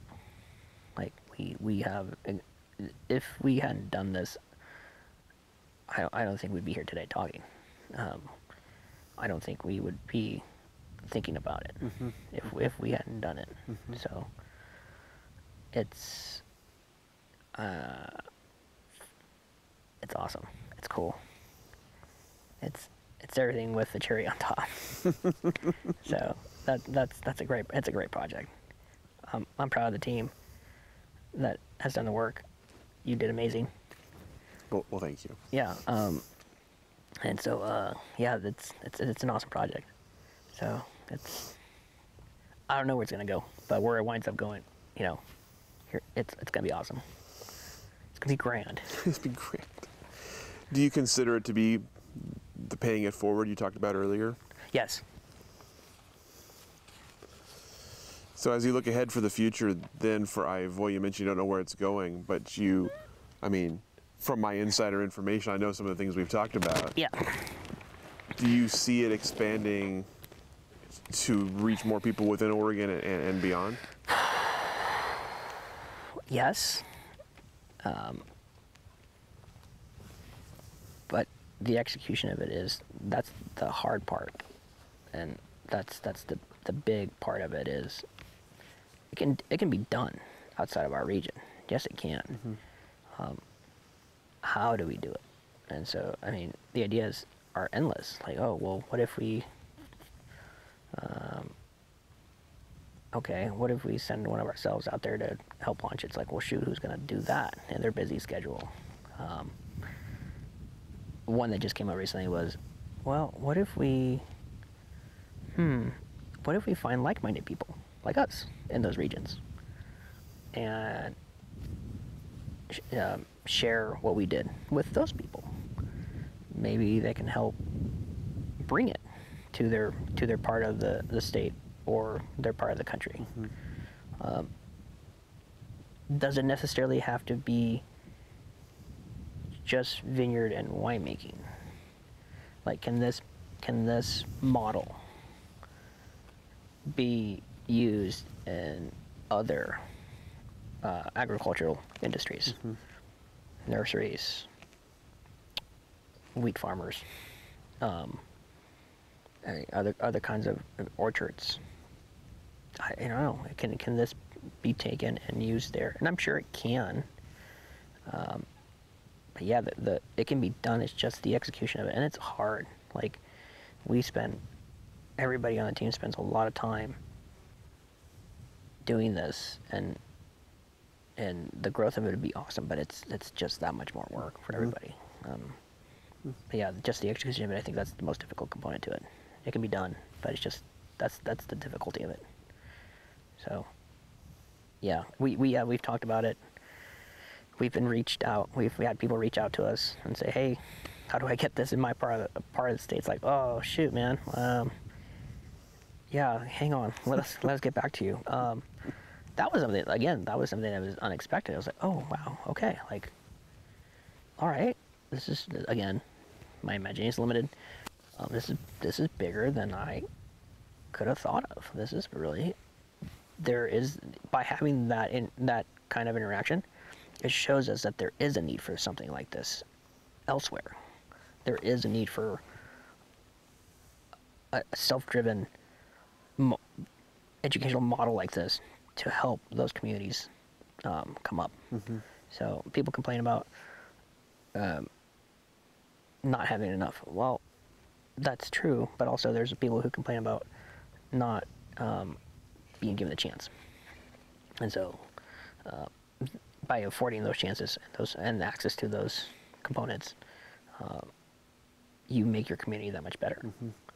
So you're you're only as good as your weakest link, and if your weakest link is strong, then you're gonna you're gonna be fine. You're gonna do you're gonna be good. So, yeah, I, that's that's been one of the things with AHIVOY that, um, again, I my imagination is limited, man. It it was really cool to, to see all that, uh, but also the, the I, am gonna circle back to the feedback. The feedback from the students has been um, really uh, inspiring because like that's awesome. A few of them have said, you know, I'm, I'm gonna go back to school, um, and I'm gonna take uh, class work to get a GED. Okay. To some people, it's like, okay, well, the, the GED. It's like, no, you don't get it. Like, th- to them, this is this has been an amazing hand up, not a hand out, a hand up. Um, and to hear that, it's like, all right, we we inspired that for those people, for our students, for our community. Um, yeah, how it's done elsewhere, man, I don't know. That's that's that's an endless conversation. That that one, I mean, we could sit here and talk about it till the sun goes down, but um, yeah, I don't know how we execute on that one. There's no good answer right now. So I want to talk a little bit about 2020. I know everyone's favorite topic to talk about, and I was interesting. I know you were one of the main sources of information for me last year, being on, serving on a board together. I was hearing a lot on the ground from you. So I would like to back up to sort of March of 2020 and Yeah. tell me about sort of personal and professional reaction to to COVID and the shutdown, how it changed life for you, and, and the changes you had to make to kind of to kind of get through last summer, last spring and summer. Whew, yeah, so I remember hearing about COVID going into the holidays of 19. It being in China and people getting sick and not knowing what the heck was going on. And then hearing that the whole region was being um, put into quarantine. I was like, whoa, that's crazy. And then I thought, I was like, oh my God, it's the zombie apocalypse. Here we go. This is what's going to happen. Holy cow. Okay, here we are. And so by the time January rolled around, it had snowballed and it was getting bad. And then we started to have people stateside show up with symptoms. Wow, where did it start? It started in California. Mm. San Francisco and Seattle were the ones I remember. Yep, yep. And I do recall I've flown out of both those air- airports, and I'm like, oh yeah, there's a fu- there's a pile of people. There's a pile of people out of there coming out of those two. And I remember hearing about that and going, oh shoot, it's here. Like this is legit. My wife is a nurse for the county, and her team took this serious from the get-go. This was this was legit like problem. This is one of those scenarios that I think you train for and you do your best to prepare. But the reality of it when you when you when it hits the ground it's like, oh no, you you have no idea what's going on. And that's that that's how my wife was um, that's how I went for my wife. Like they, they were prepared, they were doing the best they could, and then once it just opened it into uh, the floodgates opened, it, it was just like holy cow, this this is really this is really big. Um, for me on the on our side of the world, knowing that she had to go to work and help um, coordinate a response to this, uh, I, I couldn't be prouder of her. Like, man, if she is awesome, she did she did an awesome job. They're still doing an awesome job. That whole team down there at the county worked hard and and did just amazing getting getting the response out and getting prepared and getting everybody um, whatever they could get done. Having that at home was not just I'm not something where I was not just proud, but also very scary because I was we the information we were getting was good, but it was also like there's a lot of unknowns. You know, how many people can you infect? Nobody knows that. How quickly can you die from it? Nobody knew that. How quickly can we find a vaccine? We definitely didn't know that. Um, and I kept waiting. When the governor started to shut the state down, I went to the page that you could find your industries and see which ones were up, see which ones were limited, and see which ones were just not not not allowed. And I kept hitting refresh because I, I kept waiting for agriculture to be on that list. I kept waiting for vineyards to be on that list. It didn't happen. And very quickly I realized, oh shoot, we are in the essential pile. And part of me was like, how the heck are we essential? How how the heck are we in the wine industry on the vineyard side of the world essential? but it wasn't just us; it was for agriculture. So it was just a blanket. Agriculture is essential. Those people can continue to go to work under um, protective conditions, like under certain conditions. So um, again, we had really good access at the state level. Um, the state liaisons that we work with, uh, people at the Bureau of Labor and Industry, um, within your counties too that you live, uh, because we are registered as an agriculture company and we have a um, labor license. We were able to get these emails with uh, accurate information on safety procedures and protocols to enact for our people, and also um, phone numbers and locations of spots where we could get um, masks and sanitizer um, and uh, resupplies, all of that. Once I realized that we were not going to shut down as an industry, I said, okay, well, we got to go get all this stuff for the people. Um, and we got to explain to everybody, hey, we got to be good about this. Like, we got to do our best to be good about this and, and work hard at it. Educating a, a workforce that has um, a limited education to start with was very hard. And also, it's really easy for them to go down the, the, the, the rabbit hole of what's on the net. Or somebody starts a rumor and it turns into something that they think is real. So that, that did happen. We had a lot of people saying, no, don't go to the hospital or you'll die. And it's like, no, you won't die. Uh, but people were dying. It's like, oh, shoot. Okay, well, like, how do we encourage people to go get tested and, and have them feel safe? Another one was, don't go get tested. Um, you'll get picked up by ICE. It's like, that's not true. Um, don't go get tested. You, they're going to have all your information. They're going to give it to ICE. It's like, that's not true. That's not true. Um, but the, fighting those rumors and, and encouraging people to go get tested and go get um, uh, protective equipment and all that, that was, that was a little hard. Um, I think because of it, we also found ourselves in a spot where it's like we're not really going to grow. We're not really going to try to monkey around with other things. So we're just going to stay where we're at. We're just going to stay put um, and pay attention to, to our team. Pay attention to what we have. So for, uh, I uh, this is going to sound really funny. I had um, we had at that point um, we had to go out and buy another porta potty because the recommendation was one porta potty for every 10 people. Um, which again, I thought that was a weird one. I was like, do you know that a porta potty for 10 people in one day is quite a bit? Um, so I called the company we buy them from, and they said, well, we need a. What did they say? I'm trying to remember here.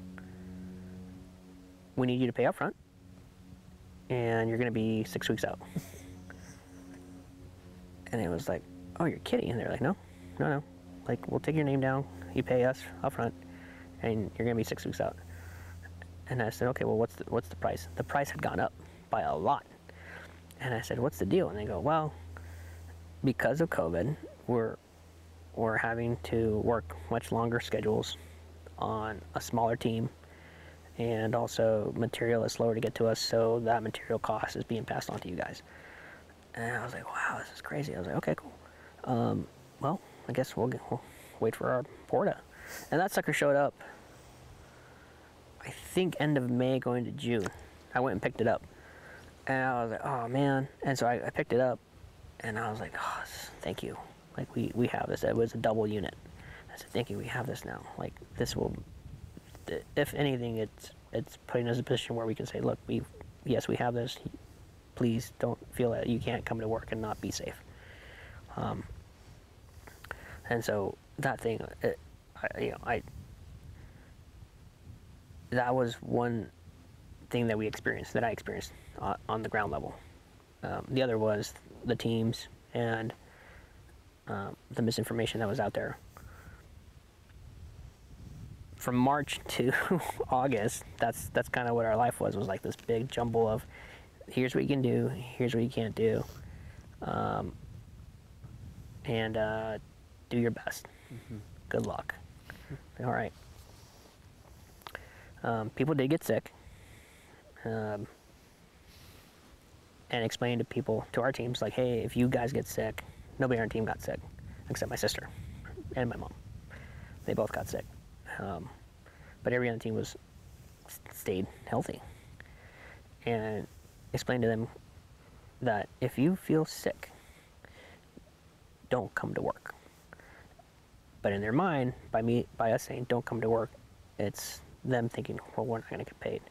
And quickly following that up with like, don't come to work, don't worry, you're still going to get paid for those days you didn't come to work because you were sick, man. Like, you're still going to get paid for those days. Um, and so that was, uh, again, that was another educational component that you had to really push out there and say, don't come to work if you are sick. Uh, because we didn't know what we didn't know. Like, if if you get sick, you know, what happens? Like, what what what where can you turn? Because if you're going to the hospital, you weren't coming back. Was kind of like the hot topic. And so those guys, they, our team did amazing. Our team did really good. And I say August because then we roll into September. And again, this this is like my 2013 vintage with with Domaine Roy. Uh, fire breaks out. Fire breaks out in the valley. It's like, oh crap. So we were already working on plans to harvest and how we were going to harvest with the teams and with them wearing masks because those masks that we were being required to wear, uh, they work really well, too well, if you're trying to harvest and walk up a row with two buckets that weigh 20 pounds each and put them into a picking bin. It's, like breathing through a straw. Well, let's add a fire into this. And man, that just screwed everything up. Um, I remember waking up the morning after the fire really got crazy, and it was super dark. It was super dark, and it was windy as all get out. Like there was this crazy warm wind just running everywhere, and um, I dumbly made the decision to go and try to pick a site. And we showed up, and the team's looking at me. They're looking at the orange sky. They're looking at me. I go, I know. Let's let's give it a go. Let's try it out. If we're not feeling good, I don't want you guys to be quiet. Let's call it. Let's just bugger out of here. So we walk out and we start picking, and I realize really quickly, I'm like, you can't see a darn thing. Can't see a darn thing. And then I go, oh man, this is not good. This is not good. So the guys managed to pick through this little block. And I think we got through maybe three boxes. And the guys, uh, one by one, after they were dumping their, their buckets, um, they started to just congregate, you know, just as a little team. And, and they started to round up. And I said, who's done? And they go, yeah. And I was like, great, let's get the hell out of here. This is not worth it. This is just not worth it. Um, and that was the beginning of a 10 day stretch where we just had um, the, the fire was the beginning. The thing that killed us was the smoke. So we had smoky conditions. Um, people were doing their best to pick and use the respirators and follow as much procedure as you could. Um, and, and, and try your best to get through it. And that alone, just trying to follow safety procedures for COVID was one thing, but throw in the fires, um, and then and the need to get get everything picked as soon as possible. Um, man, that if we could write a book about that and take everybody's experiences, um, it, it, it would speak volumes of what we all experienced. So I'm sure that I'm not the only one that did foolish things. Um, because we were all trying to to to, to do something. Mm-hmm. Um, and so that that COVID, COVID plus the fires was hard. Um, and then going into this year, having the vaccine show up, I signed our guys up right away. Uh, and my wife said, "I'm signing your team up." And I was like, "Yeah, I, I know that. Like, I, I'm, I'm telling you, yeah, I know that. Um, yeah, when, when do we get our shots? You know, as soon as, as soon as we can sign you guys up, we will, we will put you on the list." And that happened in what was that, March, for us, towards the end of March, and um, I told my brother-in-law, I said, "Hey, put the word out. We're all going to get vaccinated." I'd already gotten vaccinated. I'd had the opportunity to, to go in and, and get vaccinated, um, and it felt weird because my wife called me and said, "Hey, there's an opportunity. Why don't you come on in?" And I said, "Okay." Well, I was like, "Well, shoot, man. Like, what about the team?" But it was one of those scenarios where if you're in an airplane and they teach you to, they, they remind you if you're gonna if we deploy the air the air mask, put yours on first before you help anybody else. So that's kind of how I had to think about it. I had to sit there and think about it and say, well, if I don't put on my mask first, I'm not gonna be able to help anybody else. So I better go get my shot. Hmm. But once we were able to get the team in, I told my brother-in-law, I said, hey, get them ready. Like we got a date on the book. We're gonna be there, and I've made sure that they know that we're coming in with. I think we had like 20 people, and um, we we told our crews, and our crews were like, well, wait a minute are we going to come back to work? And in those scenarios again, it was like, look, guys, we're going to pay you to go. Like, consider this part of your workday. Like, come to work. We will stop midday, and everybody's going to go get their shot, and we will pay you for your day. Like, we will pay you for that day. So, um, getting the guys to wrap their minds around that again took a little bit of of massaging. Um, one of them actually, man, I feel terrible. Um, he said, "I'm not going." And I said, "Why?" And he goes, uh, I, "I don't, I don't, I don't like shots. I don't want to get shots." And I said, "Okay, are you sure?" And he was like, "Yeah." I was like, "Man, like," I said, "Okay," and very, very off the backhand I, I turned to him, and I said, if you die, I'm not going to cry for you. And so a couple of guys within earshot heard that and they laughed. And I walked away. And as they were all leaving, um, he was running behind them. And I said, what's what up? And he goes, I'm going. I was like, okay, cool. That's, that's fine.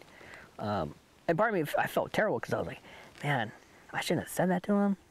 But also, it was, it was good to see him come around and say, yeah, I'm, I'm to go get my shot. So everybody went in for the first shot and everybody went in for the second shot. Um, and um, also, while this was happening, uh, they were having no shows. So at, at, these at these clinics that they were putting together, they would have no shows.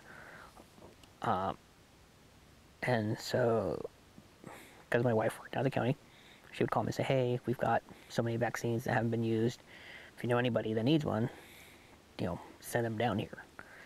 Uh, and I was able to do that for a couple of teams and it was really cool to to be able to do that and help the community, not directly, by making a phone call.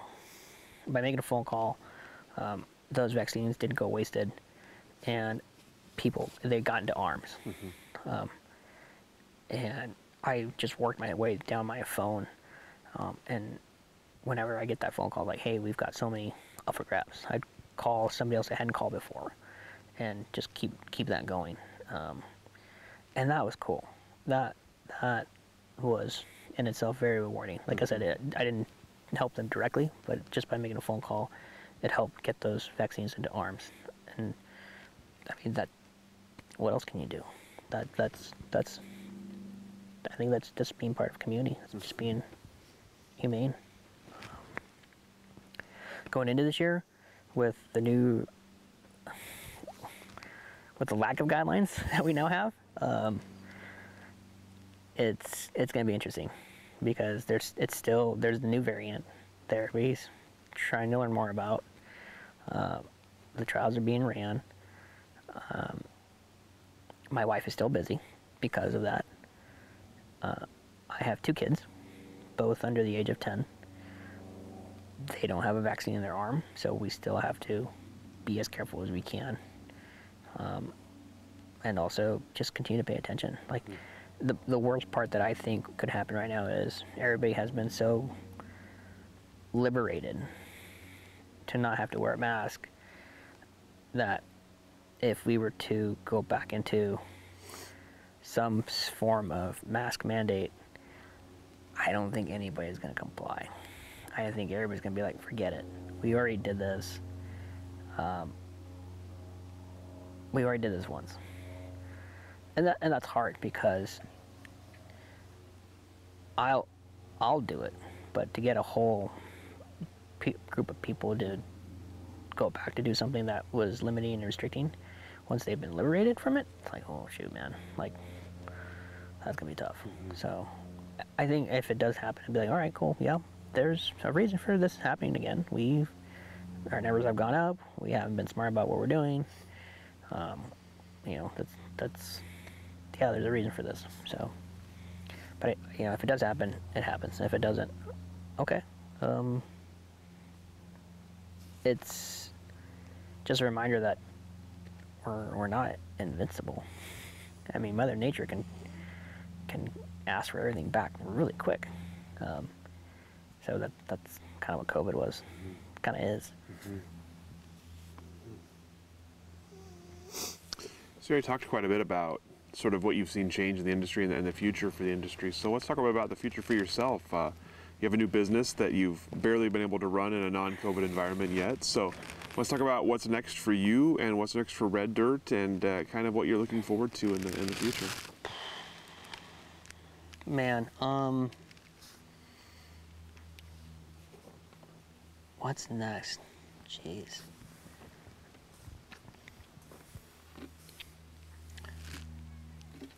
There's a lot of ideas.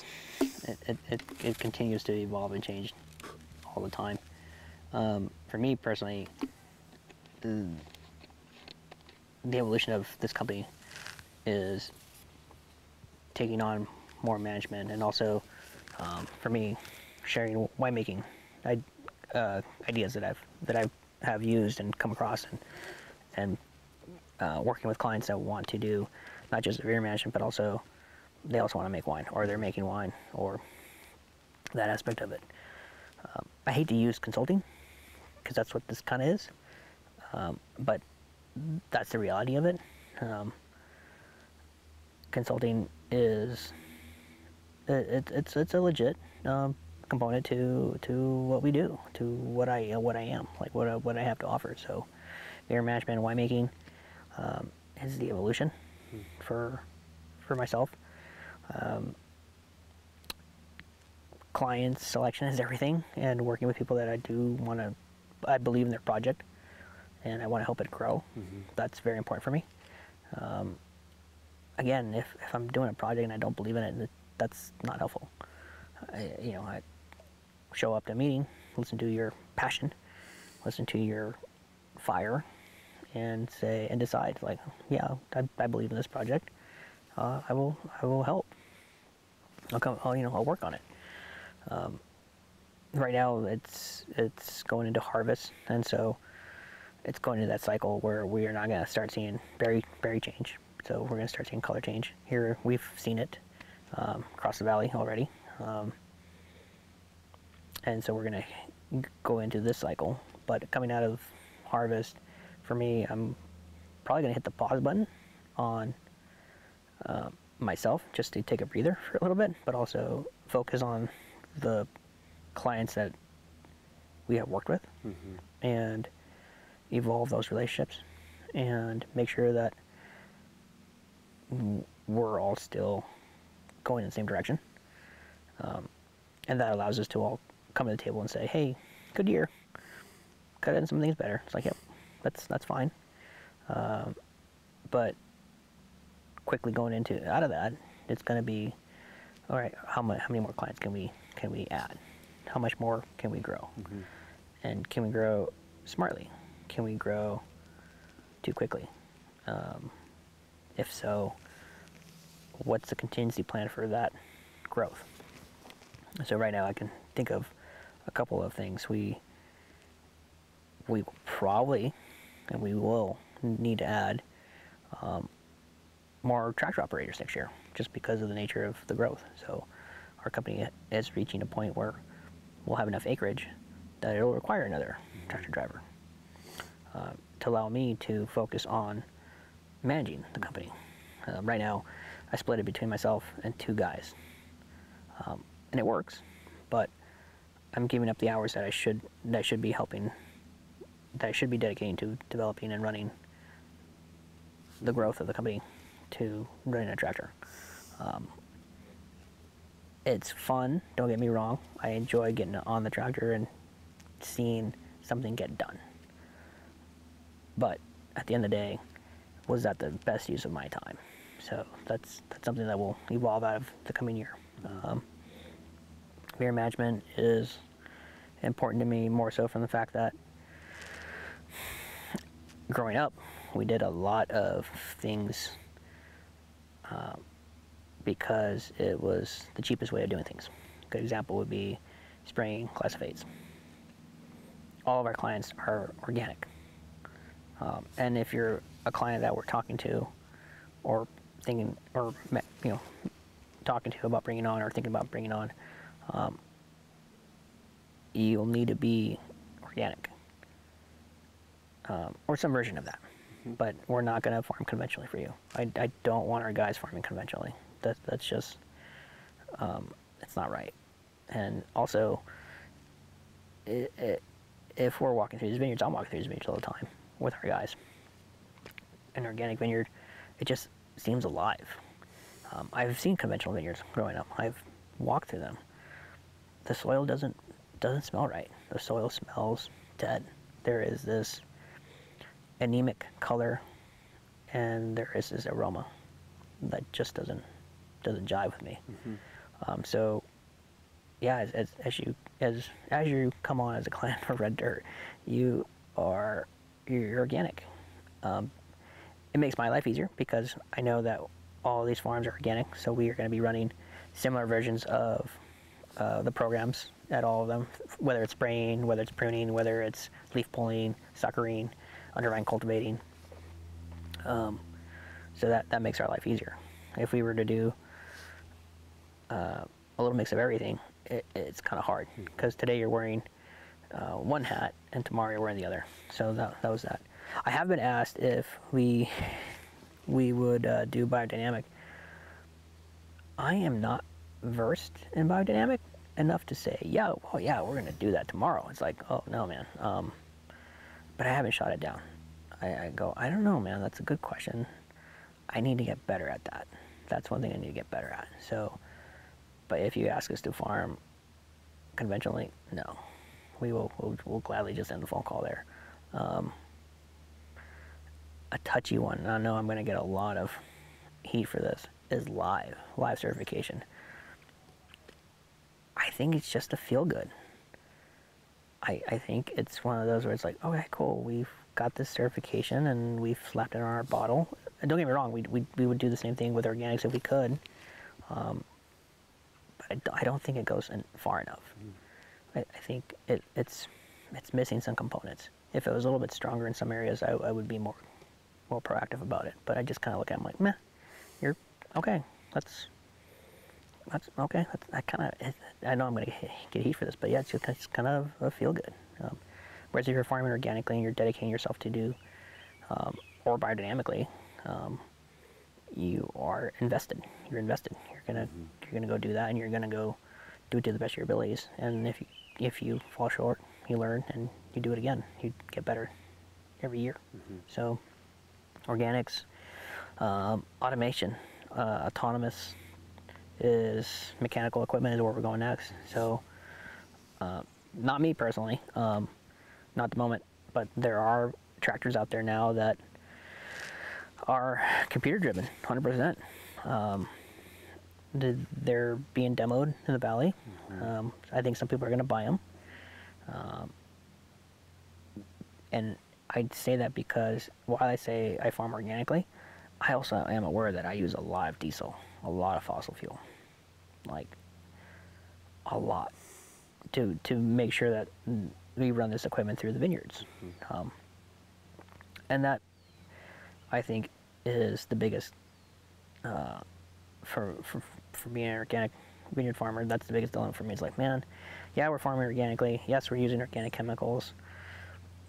They're a little bit better than the conventional because of their the way they're being manufactured. Um, but also, man, we use a lot of diesel. So that's that's the thing that's I, I'm looking at the horizon going, yeah, mechanical equipment, self-driven tractors, or battery operated electrical. I mean, if we just went electrical, that'd be awesome. But um, you're only as good as the equipment, and some of those I think uh, we'll find out um, as they come into the valley how good they are. When when machine harvesting came into the valley, uh, mid 2000s, really. Um, the biggest knock on them was that all these vineyards that had wooden row posts uh, were getting broken. Well, the machine's a little too rough on the wooden posts. So everybody now has been planting vineyards with metal posts in the middle and wooden end posts, or they've completely gone to 100% metal. Okay. Vineyards started to get designed with that in mind that they could be machine harvested. And they also started being built in a way that you could fit the machines down those rows. So they were being future built. So in case we didn't have a a team to pick or something else happened, you could bring in a machine. So I think most of those vineyards, most of it, our vineyards today are being built with that in mind. Um, it,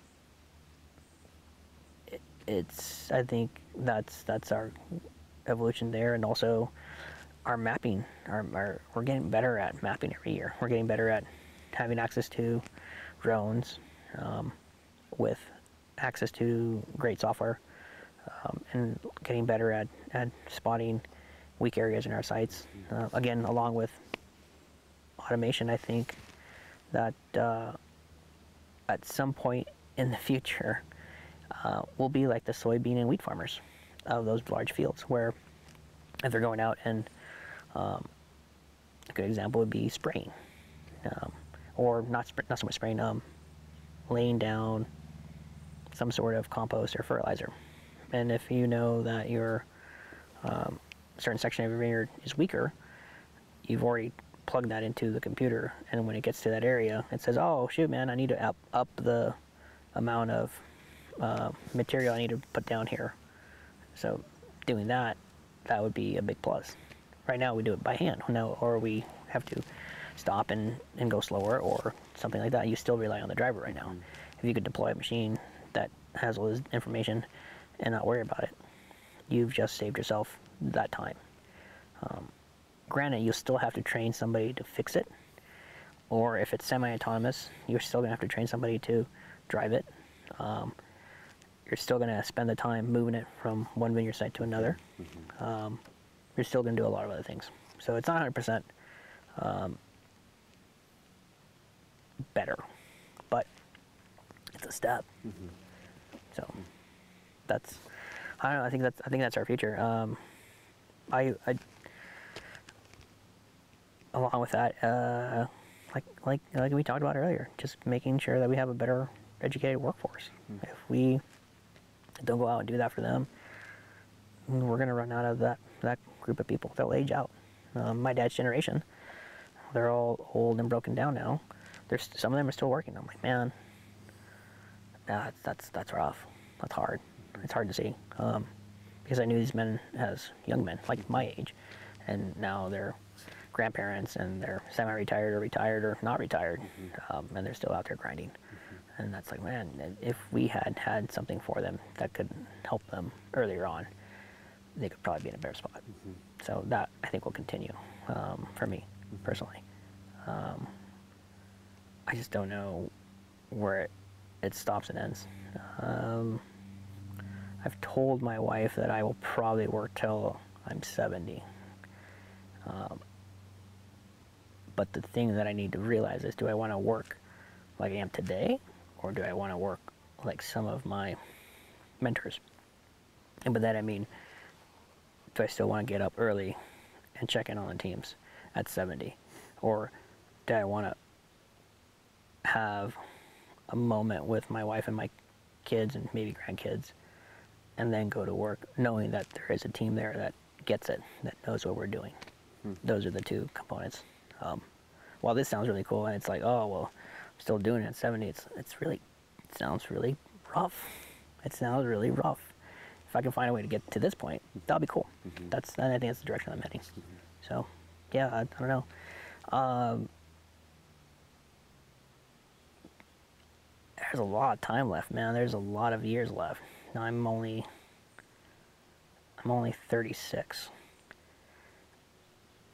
Um, so I've been doing it for the last 18 years. You know, most people retire at 30 years, so um, you know it, it's there's a lot still to learn, a lot still to do, um, and that's that's where I'm at. Still time to go be a rock star winemaker somewhere. No, here's why. I've got two little humans at home now, and they will, they will be the biggest like, oh, Dad thinks he's a winemaker. Watch, watch this. We're gonna bring him down a notch. So, no, um, I can, I could, but at the same time, it's like, um, is that my goal? And that's not my goal. It'll probably be part of what I do but it won't be my one identifier. It won't be like, oh, he's a rock star winemaker. That guy just walked in the room. Um, that won't be it. No, I, I want to walk in the room and and walk out, meeting somebody new, and remembering a story because that's what I used to do. I used to be really good at that. Uh, I want to be able to go back to that at some point in my life where I can walk in, meet somebody new, remember a story, and walk out. Um, and yeah, I man, yeah, no, I was young. I was I was a tyrant. I was terrible. I was terrible. Um, I hope people that see this will be like, oh yeah, he was, because it, it was true. I, I was I was um, I was rough. Um, but also this my my two my two kids have forced me to learn patience and and be a better uh, better person. Some days I do, some days I don't. Um, and my wife looks at me and says, "That's okay. Just try to have better taste than, than the don'ts." So, yeah, rockstar winemaker. Yeah, that that guy's gone. Awesome. Was all the questions I have for you, Miguel. Is there anything, anything I didn't ask that I should have? Anything we didn't cover here today that we should have covered? Uh, shoot, man. No, I ramble for the most part. Well, thank you so much Thank for you. time, for your stories, for your interesting and unique perspective on the industry, and Yeah. thank you, of course, for all your work with AHIVOY. It was a pleasure to do the work with it as well. So It was awesome having you on the board. really glad you really glad you guys got that started. and I was glad to contribute. So Yeah, no, it's it's it was awesome. So, thank you guys. thank you, and uh, we'll let you off the hook. All right, man. Thank you for joining us for this edition of the Oregon Wine History Archive podcast. And thank you to all our supporters, partners, donors, and interviewees who have helped make our project a success. Be sure to check out our website at OregonWineHistoryArchive.org for more interviews, photographs, wine labels, and more. And stay tuned for more interviews as we tell the story of Oregon wine. The Oregon Wine History Archive podcast is brought to you from the Oregon Wine History Archive at Linfield University, with a very special thank you to all the Linfield Archive students who have contributed to these oral history interviews over the years.